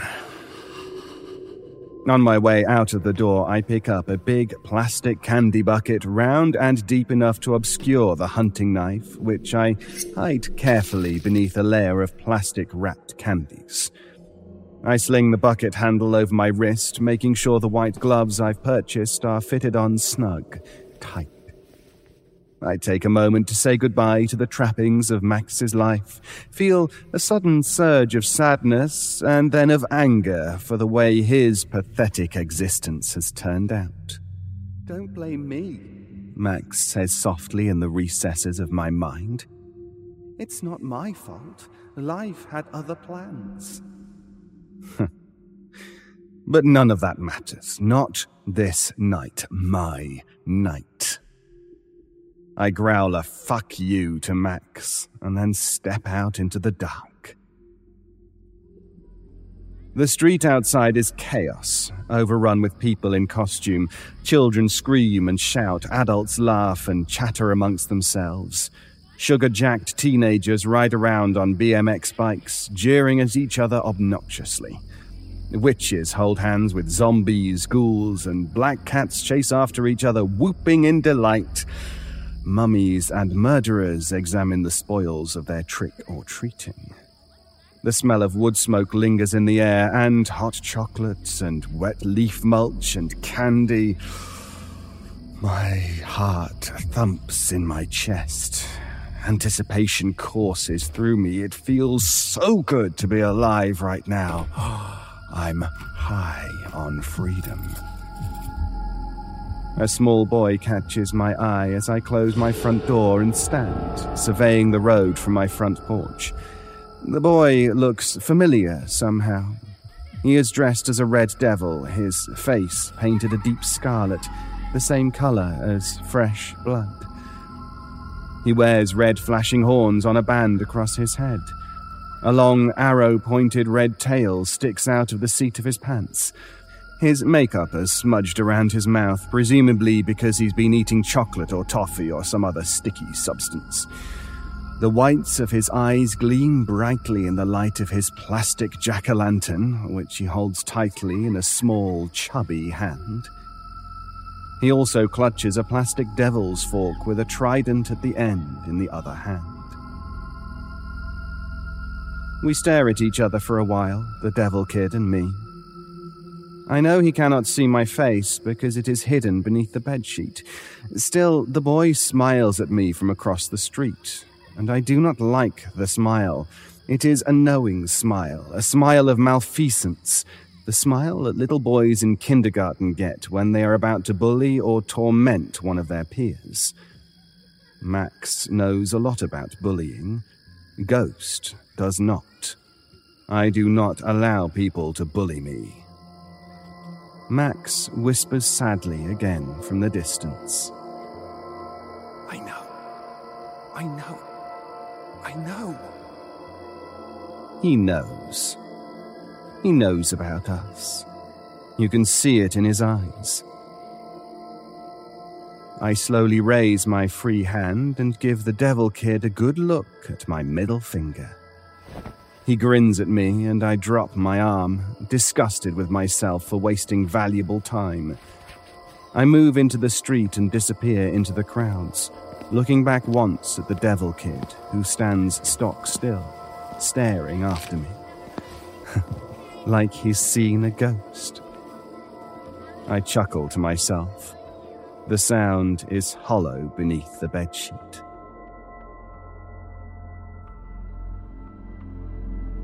I let the night take me where it wants to.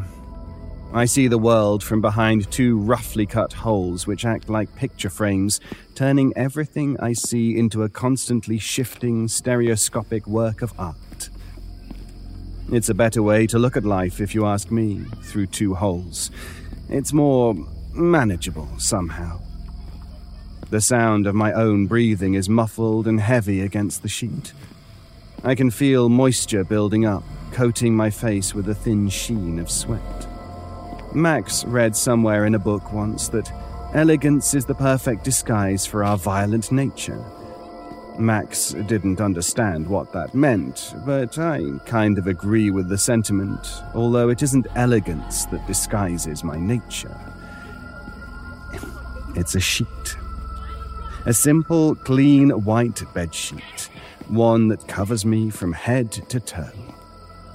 I know I look both ridiculous and faintly menacing, memorable yet faceless. A blank.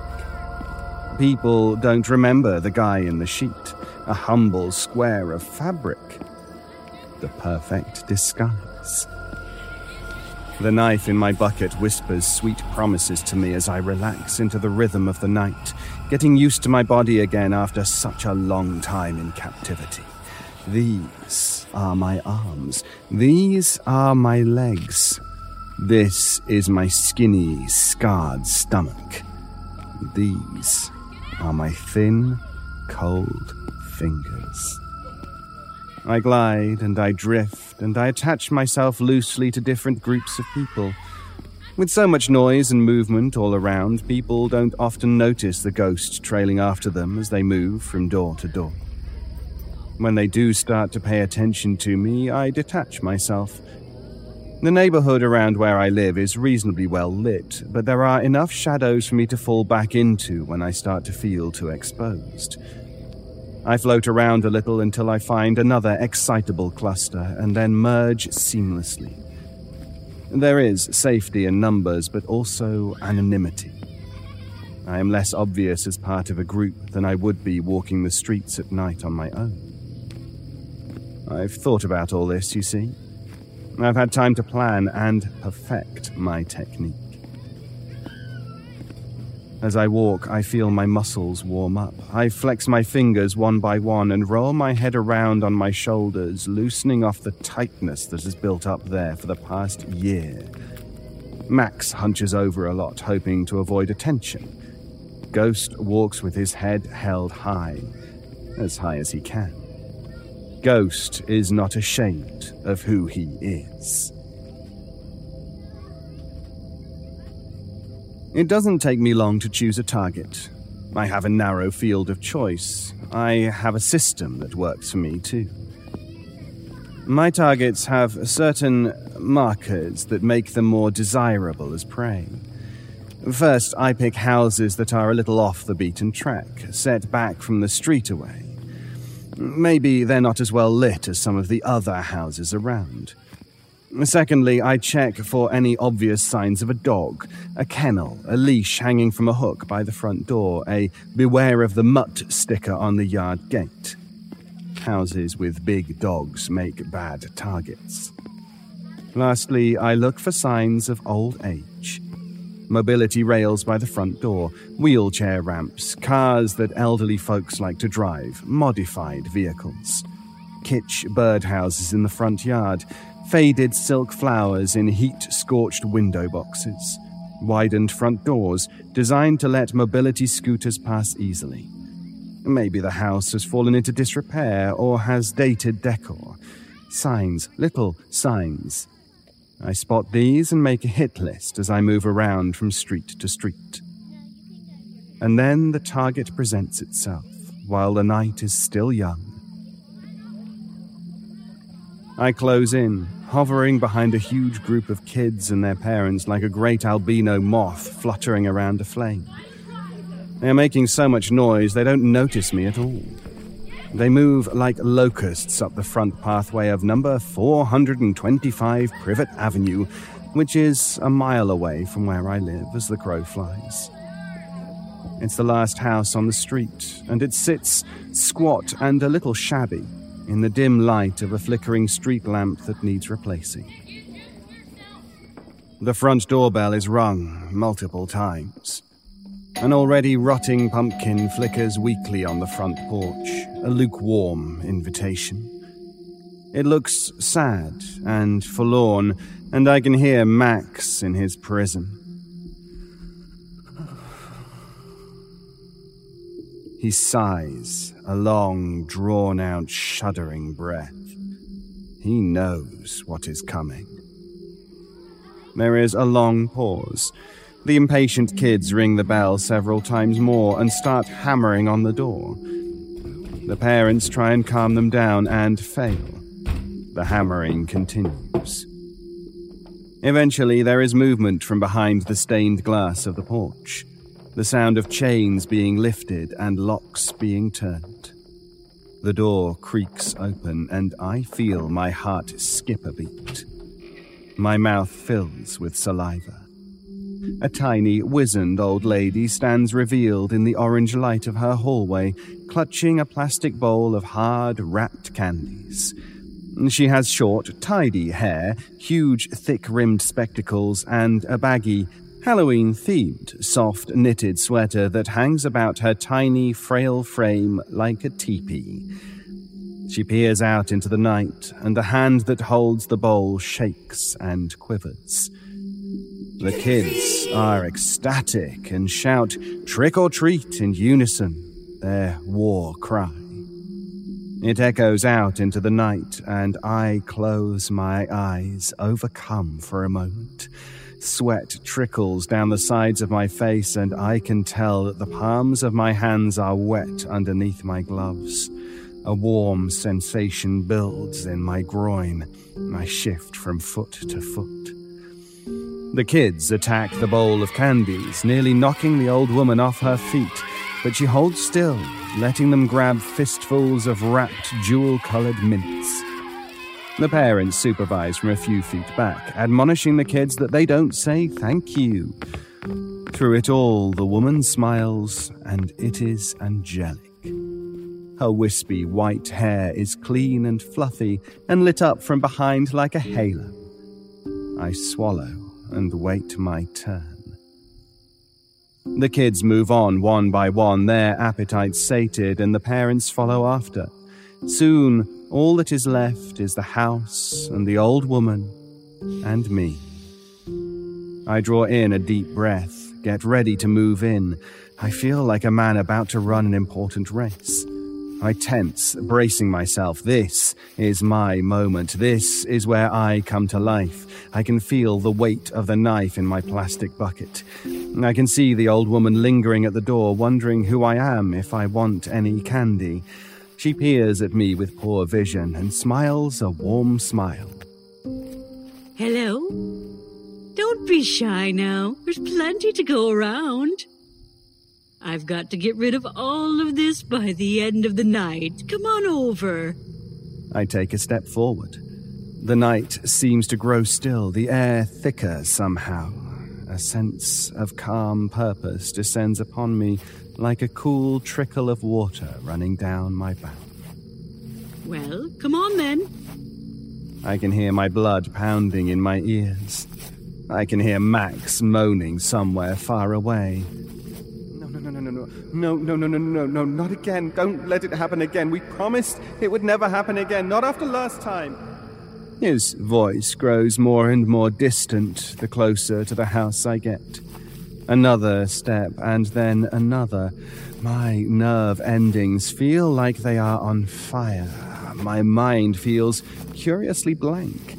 Max goes quiet. All that is left is now hollow. I need blood to fill up the space left behind. I need. I need. Something tugs at my arm. Mister? I suck in a shocked breath, then freeze, then lower my gaze. Devil Kid stands next to me, grinning, his face turned up to mine. His eyes bore into me, wise and beady, a hundred years too old for him. Caught off guard and mid step, I almost fall over. Almost. I catch myself, and the jolt brings me right back down to earth from wherever I had been before. Then suddenly I am filled with rage. My face grows hot with it. This has never happened before. I have never been interrupted before. I don't like interruptions. Fuck off, kid.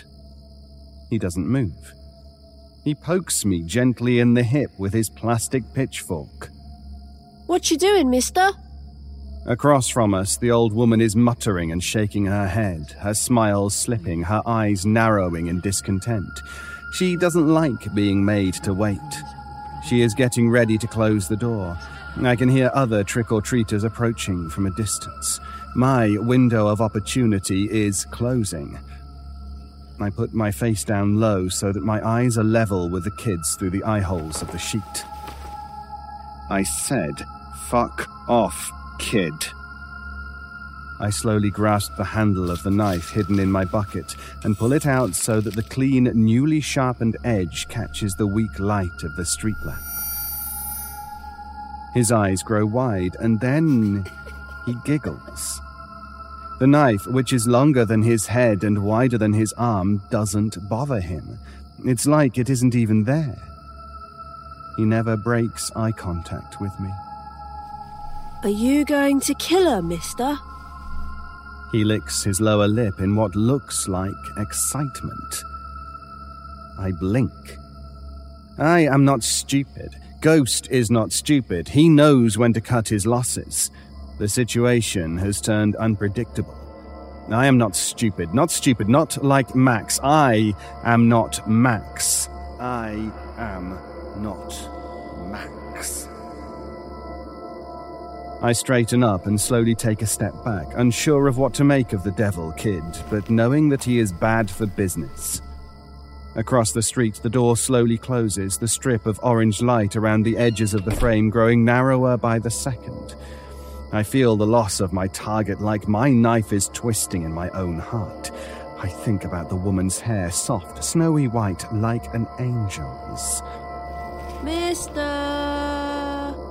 And is it my imagination, but the pupils in the devil kid's eyes, are they. they seem to be flickering, somehow juddering from side to side as if he is reading a book really, really fast. Only there is no book. There is only Ghost and this creepy fucking kid. There is something insectile about him, jerky and brittle. Devil Kid's smile broadens. He wears braces that make him lisp. A piece of dirty pink bubblegum is caught in them. A thin, slimy string of the stuff dangles in his open mouth.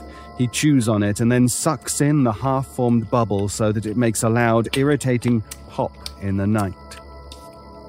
Despite myself, I flinch. I can hear people coming closer, and a horrible crawling sensation comes over me. My chest tightens, the space around me grows narrow and thin. I am losing control. I am losing control. Max speaks up from his exile. Run! What? The crawling sensation intensifies, a tightness spreading across my chest. I do not know if I am speaking to the devil kid or the man trapped in my brain. You were, weren't you? You were going to kill the little old lady. Naughty ghost. Devil Kid croons, and the smile keeps going and then going and going. Run! I stumble back. My heartbeat slows. The smile is still going. I watch in horror as the top of the kid's head starts to flip backwards like he's a fucking Pez dispenser, like someone has cut his head in two with thin, impossibly sharp razor wire, skull and all, and his whole head above his nostrils opens up, and there is something moving around inside his skull, something that wriggles and chitters and writhes like a thousand pissed off centipedes, and underneath all this, the boy's tongue flaps around in a slow, muddy parody of speech, and I can hear words deep and dark and perverted. You were going to kill her. The sound of it is so intense I can feel the ground beneath my feet rumble in response. Ghost, run! I know what you are.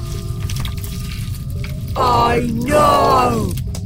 A long, thin tentacle snakes out of his newly exposed skull and glides lazily through the air towards me. Run! This time, I do as I'm told. I turn on my heel and I run as fast as I can. The bed sheet slips from my head and flutters to the ground behind me. I don't stop to pick it up. I keep a hold on the knife, clutching it so hard it hurts, and dodge through the crowds, my head pounding with the terrible sound of the Devil Kid's voice. My once blank mind is now filled, not with blood, but with the image of the boy's head unhinging and opening like a goddamn jewelry box, and with the disgusting memory of those writhing things inside of him, of the tentacle black and wet and hooked at the tip coming towards me. I run until my lungs burn and my legs feel like giving way underneath me. I curse Max for keeping our body in such bad condition. I am thin to the point of emaciation.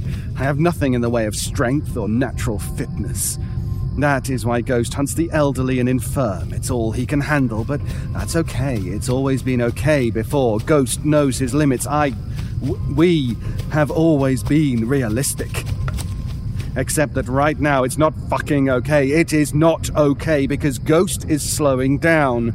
And the Devil Kid is close behind me, running with his arms and brain tentacle outstretched and his hideous, flapping mouth bouncing around as he closes in.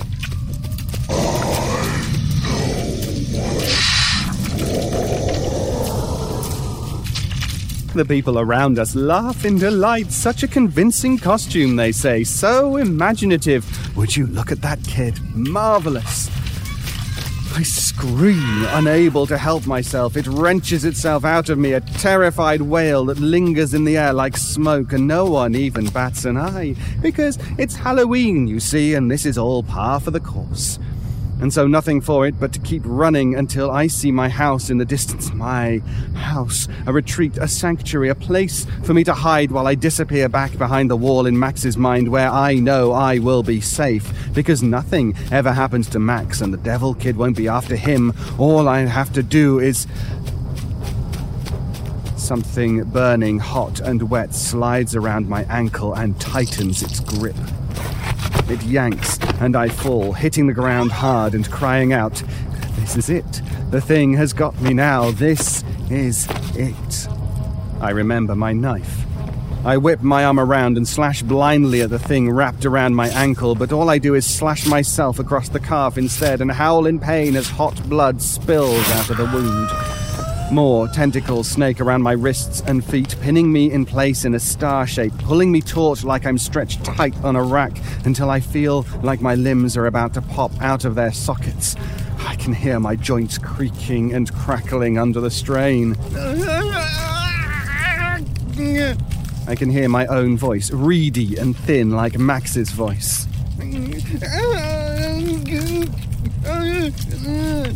A soft, insistent chewing noise makes itself heard in my right ear above the sound of my own distress, and I feel warm, wet breath on my cheek. There is a pop, and bubblegum and spittle attach themselves to my face. I stop moaning and start to cry.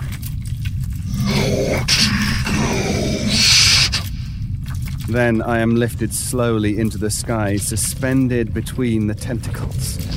The thing that has me pulsates slowly with an internal bloated rhythm. There is silence for a little while as I stare at him, tears and snot rolling down my face.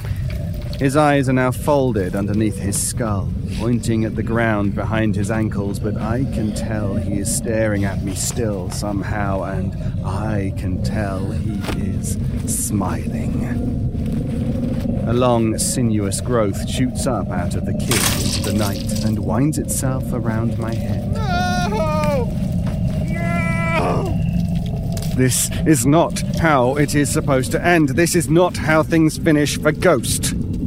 There is a tightening pressure around my skull and a creaking, cracking sensation. Blood begins to flood out of my nose. My eyes bulge. The pain is indescribable. The sound of bone fracturing and giving way to pressure fills my ears. Still, I manage to chokingly carry on, denying my own death, calling out in fury and fear. No! No! God! No! God! The top of my skull shatters as if I were a soft boiled egg, and someone had cut the spoon smartly against my shell. I die in a fanfare of blood and bone splinters. Ghost is dead. I am not Ghost. I am. I am.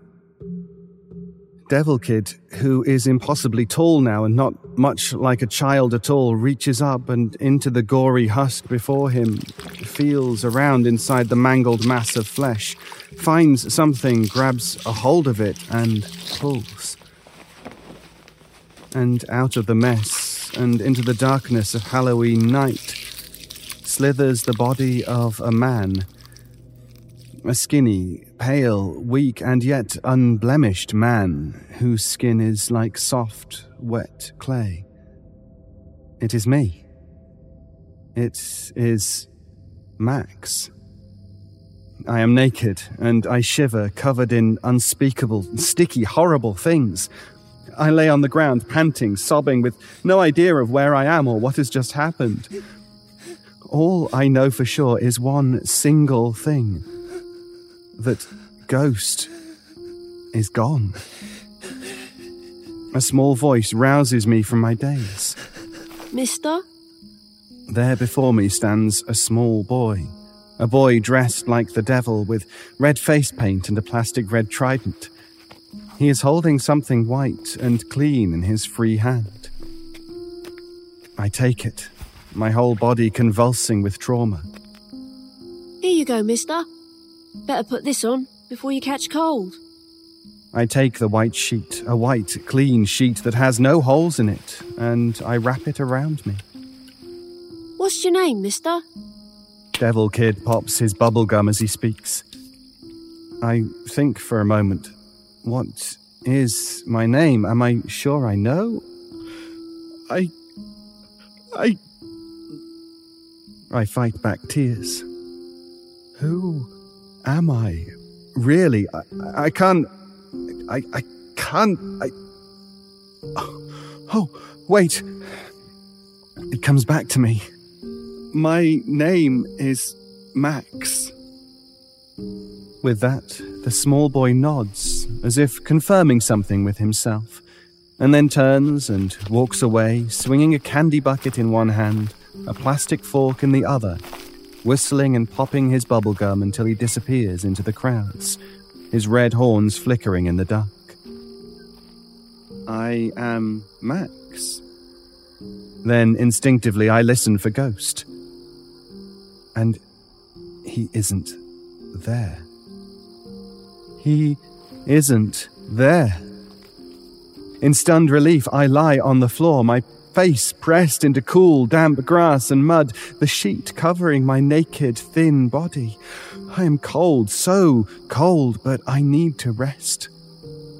I need to gather my energy for tomorrow. Because tomorrow I have a call to make to the police. Tomorrow I have bodies to dig up.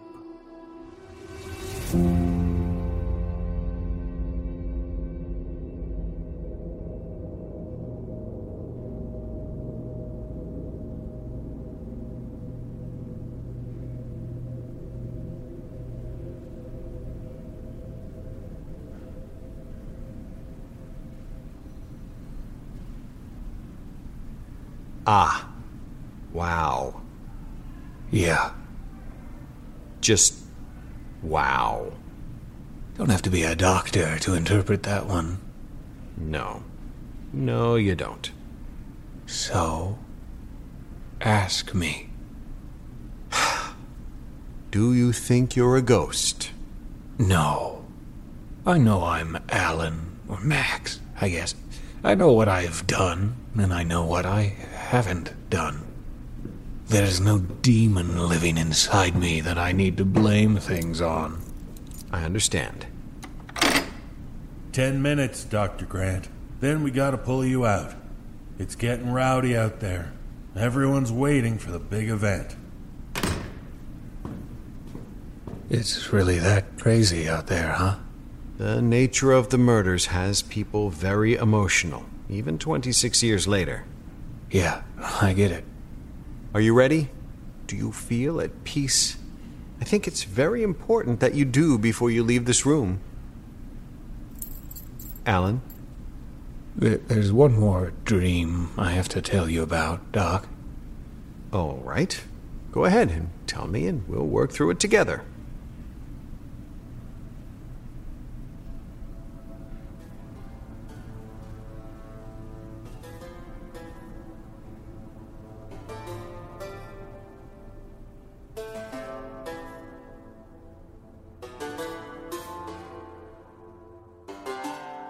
Even though he had been born and bred in Kentucky, seven generations strong, Dad never shut up about his Irish heritage. Flame haired and blue eyed, he certainly looked the part. He'd sought out a wife of similarly Hibernian ancestry and sired three ginger brats of varying hues two boys and me. My eldest brother, Kevin, had pale red hair that could almost pass for blonde. Rory's curls were a darker copper, closer to Dad's fiery locks. But only my scalp grew the true, angry red my father coveted for his progeny. But scarlet though my crowning glory proved, I wasn't a boy. That was such a point of grief for him that he pressured my mother for a fourth child until he drove her away, into the arms of another man, one who wasn't obsessed with red haired babies. Dad's dreams of Ireland didn't end with his children. Ever since he was a lad, he'd dreamed of owning a farm in County Kerry. So, of course, when he had a decent win on the lottery, he deemed it the luck of the Irish in his terrible put on accent and moved the whole family across the Atlantic to a dingy little Irish town on the borders of civilization. And that's where it all began. The locals pretended no fondness for the brash American man and his three citified children. Dad groused about jealousy, said they resented him buying the farmland, that he'd beat out all the local offers with the sheer weight of his winnings. Truth be told, the former owner seemed quite content to be quit of the land. He wasn't even present to hand over the keys to the farmhouse when we arrived, jet lagged and grumpy.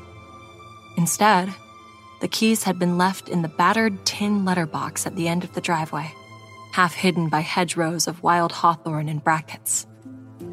There had been some contention between the former owner and the locals, I gathered, once we'd settled down and I was sent off to school. He'd given easement rights to a developer who had cut a road straight through part of the farmland to allow easier access to the cluster of identical faux cottages he was building. This had gone down particularly poorly with the superstitious locals, because the road had been bulldozed straight through what they called a fairy fort, a series of circular depressions in the land that held mythological and cultural significance.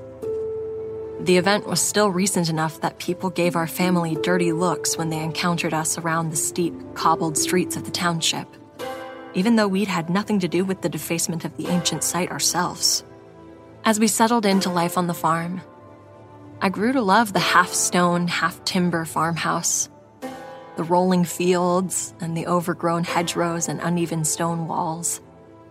Dad claimed he was finally home and his awful accent only got worse. But he threw himself into the farm work with a passion that bore out his posturing, and he was good at it, much to everyone's surprise. Time passed slowly here, and the long days felt ripe with promise for a while. But as summer waned and fall approached, things took a turn for the worse. It was little things at first minor inconveniences like gates left unhitched so that the cows and sheep wondered where they didn't belong. Fingers were pointed at me since I liked to explore the farm in my spare time, but I was meticulously careful about shutting gates behind me. When the third feed bag in a week split open while he carried it, and when the pumps for the water troughs kept breaking down faster than he could fix them, Dad began to suspect sabotage. It's those bloody yokels trying to make us think the spirits are angry. His theory was given weight when he caught one of the local children skulking near the fairy fort. He led the boy back to his family by his ear, shouting imprecations at the lad's parents for trying an honest man's patience. The boy spat across his doorstep. Twarn't us that fouled up your pumps. That would be the Sidhe. Having none of their superstitious nonsense, Dad told them in no uncertain terms to stay the hell off his property on pain of prosecution or much worse. I knew that last was no idle threat. Dad had always loved his hunting rifles.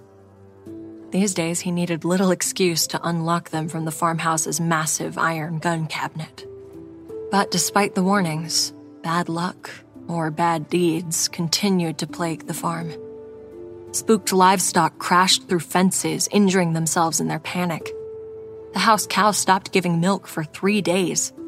And when she did start again, it soured so quickly we had to throw most of it away one day later.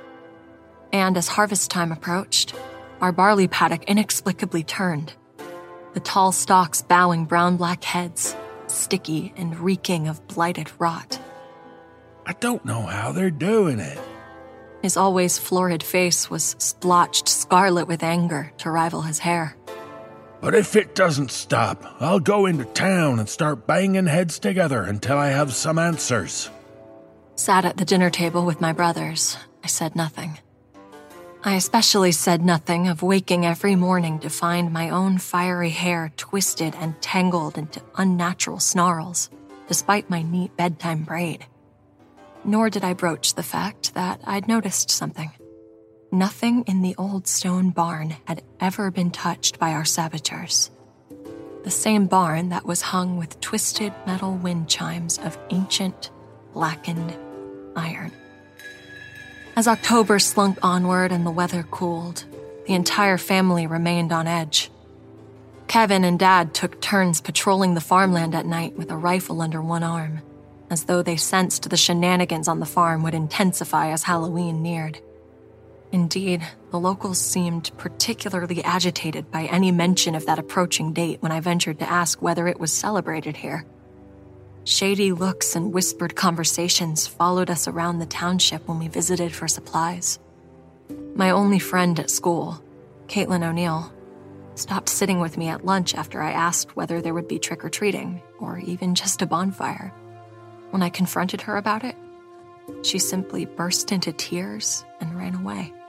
Something was coming, but what it was, nobody would say. Desperate for answers, I pored through books in the library and I hunted up and down our farmlands, swathed in thick woolens against the chill, looking for any clue as to what was going on. Whilst my father and brothers were still skeptical, suspecting only human hands were responsible for the ongoing sabotage, I wasn't nearly so certain. Three other places on the farm always remained untouched by the fey pranks of our antagonists. And hung from trees near those three places were the same twisted iron talismans found at the barn, chiming dully in the October winds. But before I could broach the subject with my dad, the bonfire was lit. We saw the towering column of smoke coming from the easement road as soon as we woke that morning. Dad roared at us to grab rifles and jackets, then ran for the barn to start up the tractor. Crammed precariously into the cab of the vehicle, we drove through the paddocks, Rory leaping down from his perch on the side of the machine to open gates and let us through. The bonfire was a bright pyramid in the early morning mist, glowing red as my hair and belching greasy smoke up into the clear dawn sky. None of us mentioned the obvious. It had been built directly over the piece of road that bisected the fairy fort. People scattered as we approached, running for their own farm vehicles and gunning them down the road.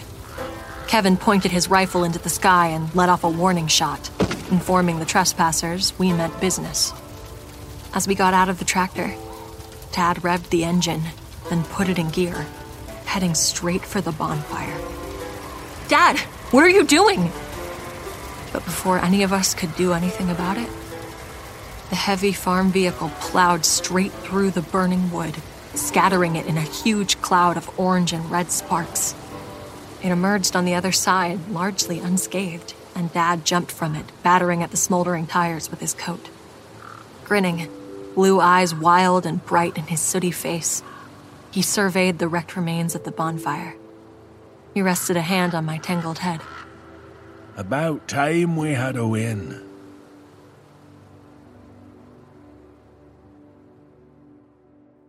There was no school for me and Rory on October 31st. Dad decided to keep us home until this fairy fort nonsense was sorted out. And besides, he needed extra hands for building a makeshift fence and gate across the easement road, which he intended to padlock shut to restrict access. I guess after the gunshot and Dad's crazy stunt with the tractor, we hadn't expected any more trouble so soon. So when we saw the first of the dead animals arranged around the fairy fort, we didn't know how to process what we were seeing. The townsfolk had certainly been busy in the night.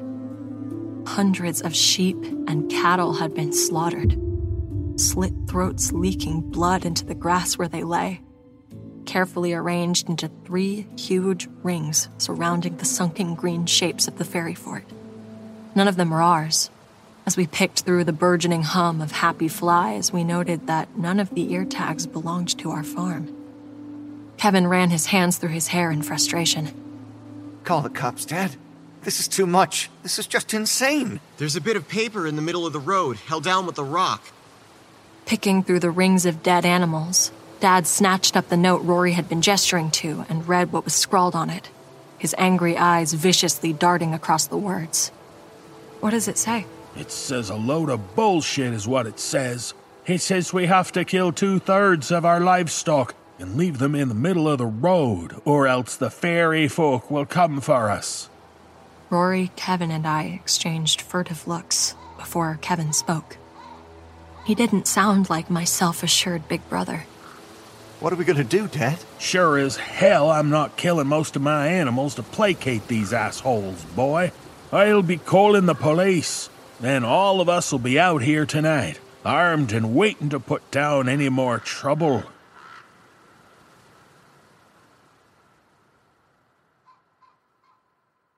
It was the first Halloween I remember that wasn't happily full of pumpkin carving and hanging up bat bunting.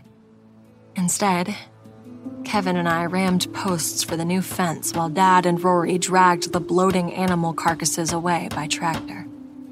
They laboriously piled them up and soaked them with gasoline in preparation for a grisly and unappetizing fall barbecue. The local constabulary turned up as we stopped for lunch, and the orange vested cop took statement from us, his nose wrinkled at the pungent reek of burning wool.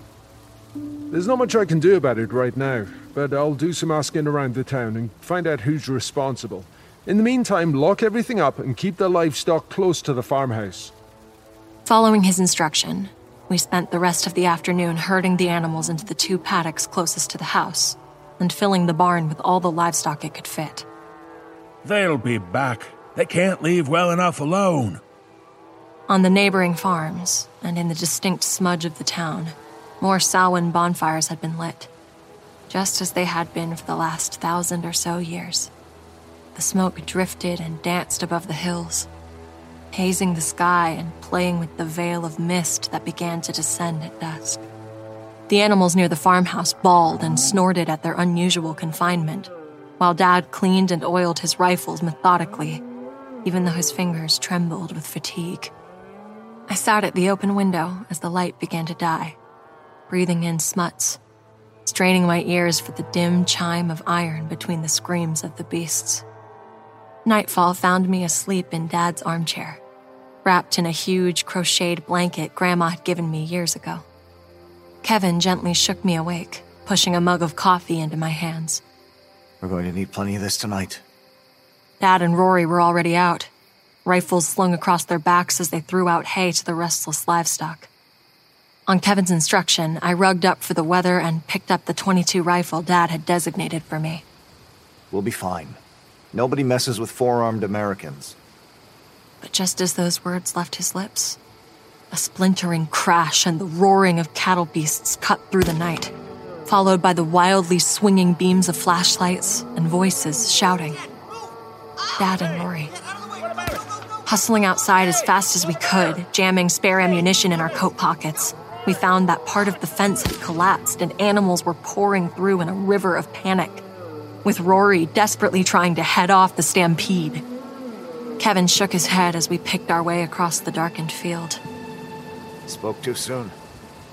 It seemed like every gate on the farm had been thrown wide open. And in response, our livestock had run in every possible direction at once. Their mad, bawling rush leaving behind heavily hoof rutted mud that threatened to trip us up with every step. Kevin, head up to the pond, close it off, and make sure none of these animals drown themselves before the night is out. No problem, Dad. Rory, I need you to check the north gate. Make sure none of them get onto the road. Got it. I knew Dad would ask me to stay behind before he even said it. So when he pointed to the farmhouse, I turned around and started walking before he could give the instruction. I was annoyed, but at least I'd be warm and dry while the boys stomped around in the thickening mist. Inside, I busied myself by making fresh coffee for when they inevitably returned, and stoked up the fire, watching faintly greenish flame dancing on the resinous wood. For hours, nothing stirred, and no one returned. I'd expected Kevin back from his errand, but he must have met up with Dad and been assigned another task. The coffee cooled, and I laboriously made another pot on the stovetop, lamenting the automatic machine we'd left back in the States. Opening my phone, I sent out a text to each of the boys asking where they were. But when none of the messages showed as delivered, I cursed the poor reception on the farm and tried calling Dad. What was heavy mist and what was smoke, I couldn't tell. But thick wraiths obscured the line of the hills. The frigid night air stank of wood smoke, and water beaded thickly on my jacket and in my hair. A cow lowed forlornly in the distance, answered by the shriek of a steer far to my left. And I shivered as I followed the fence line toward the pond. A gunshot that cracked through the night jerked me to an abrupt halt. But the report was preceded by a dirty orange flash of light ahead of me, and instinct took over. I vaulted the stone fence and ran towards it, my own weapon banging painfully on my hip and spine as I dashed headlong, heedless of the rolling, rutted terrain. I all but fell over Rory as he staggered across the field, drawn on by the mad bob of my flashlight. Rifle gone, he swayed, one hand pressed to his chest, eyes skyward like he was taking an oath. A bubbling syllable escaped him, its sense lost in a slurry of red froth. With a cough of darker blood, he subsided into the mud at my feet, stained lips still trying to make the shape of a word while his own fluids swamped his lungs. Kevin! Dad! But only the distant cries of distressed animals answered me. Nothing human. Fighting panicky tears, I covered Rory's hand with my own and pressed it as hard as I could against the bloody patch on the front of his jacket. But I already knew just how little good it would do. I wasn't sure he could hear me, but I was talking aloud as much for me as for him. I'm gonna head for the hill by the pond. There's decent reception up there. And I'll call an ambulance, okay?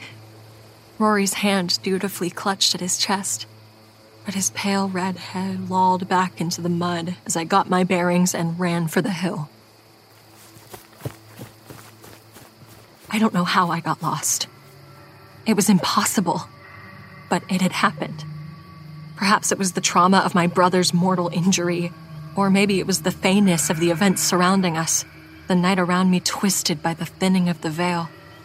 But by the time I stumbled on the pond, finally oriented by the jagged loom of the old oak hung with iron charms, I knew Rory was dead.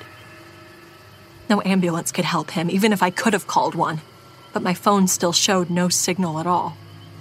Scanning for the highest point, I saw that in the pond ahead of me, an animal corpse floated, humped and dark.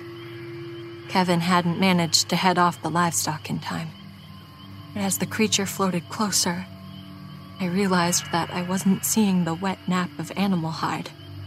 What I saw was the soaked plaid of Kevin's jacket. And inside it, the limp form of my eldest brother drifted face down, his outstretched hands slack and white as bone. All thoughts fled. I waded out and grabbed his collar, even as the mud sucked at my boots, attempting to mire me. Brute strength prevailed, and I felt every bit my father's daughter as I hauled the cold corpse of my brother onto the bank of the pond. His blue eyes were fogged with death, and within their depths I saw only mist and smoke. I knew I should attempt CPR, that I should blow air into his lungs in a vain effort to resuscitate him. But I couldn't. The idea of pressing my warm mouth to the frozen meat of his lips filled me with dizzy revulsion, and I gagged, scrambling away from his body. This was no longer my brother. Dad. I need to find Dad. As though guided by unseen, unkind hands, I stumbled through the paddocks toward the fairy fort, the blue white mask of Kevin's empty features haunting every heavy step. When Dad's bulky silhouette loomed through the mist, tears seared my eyes with relief.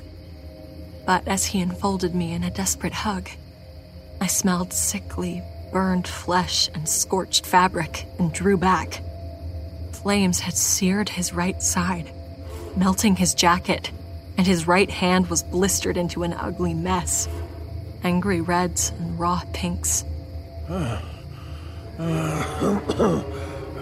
Tried to burn me. but the rope burned through.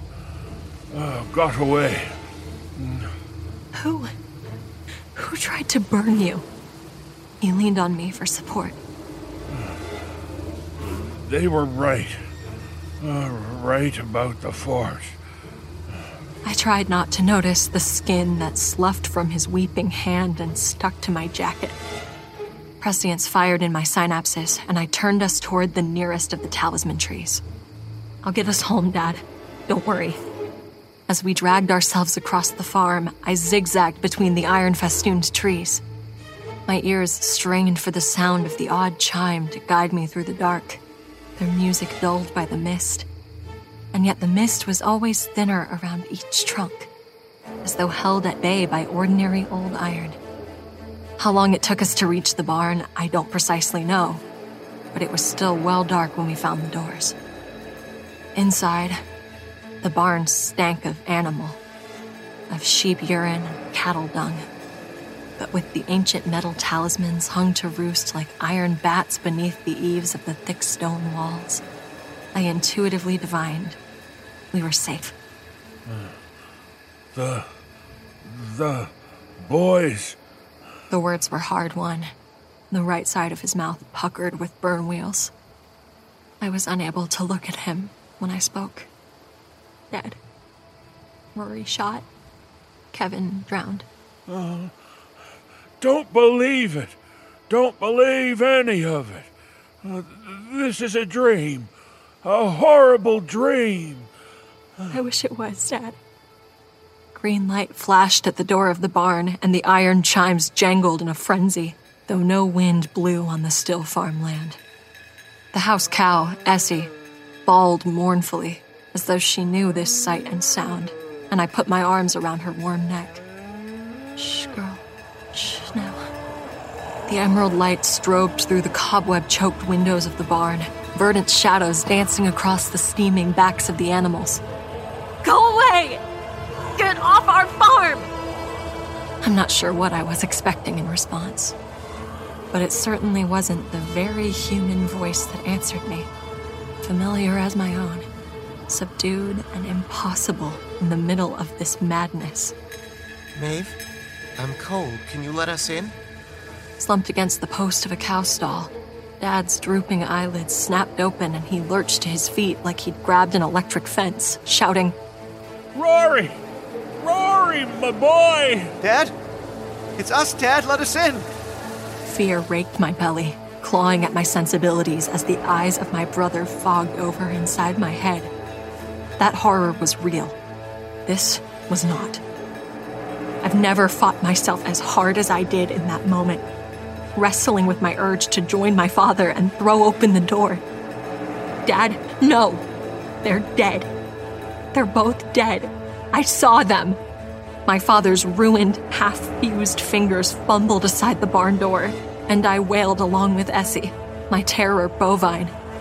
Hands as white as bone, slender, beautiful hands, pulled him out into the emerald radiance. And then he was gone too. Snuffed out along with that eerie light, extinguished as the door crashed shut and left me in the stinking darkness. My dead family called to me in trio for the rest of the night. I stuffed straw and dung into my ears to block them out, but they sang inside my skull too. When dawn broke, wan and white over the farm, I was hollow eyed and half mad, filthy and splattered with blood and muck.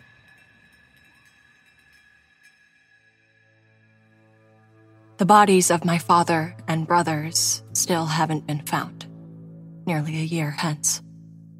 None of my explanations made sense, but police here are locals too, and they seemed to know from the start that I wasn't to blame. I spent three months with my grandmother back in Kentucky until it became obvious to everyone that there was no healing to be found. And so, I came back to the farm, red eyed and raw as the day it had happened. After the things I saw that night, I no longer blamed the townsfolk.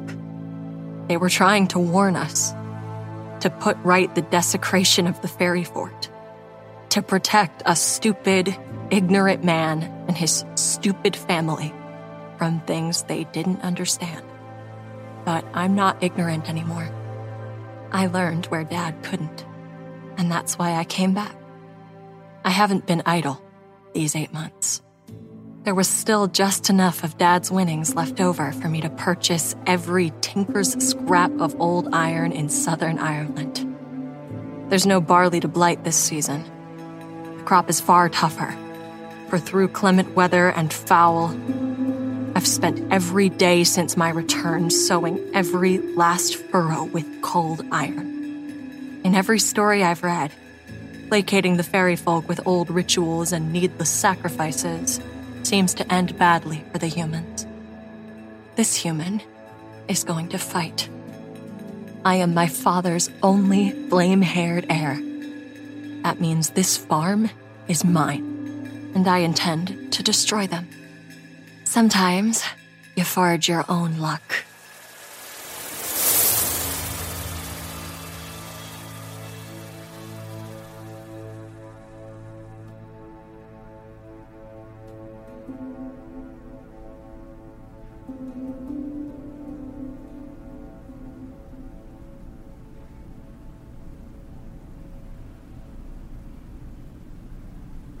I like the droll, mystical elements to this story.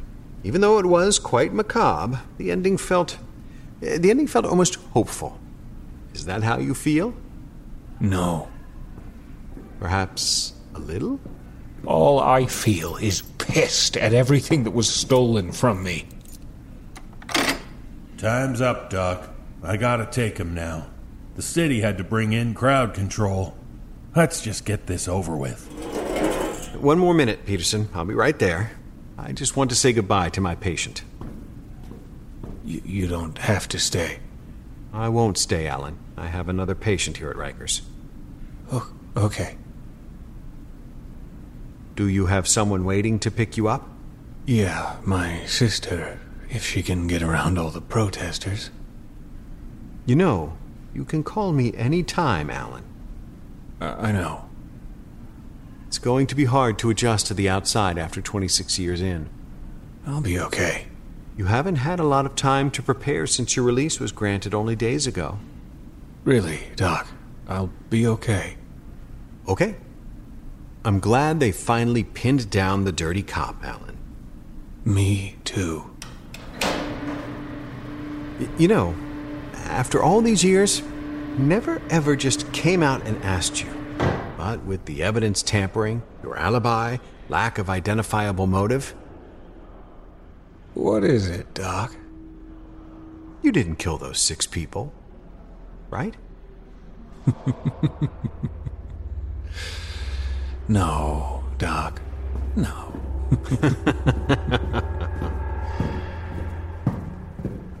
I killed 13.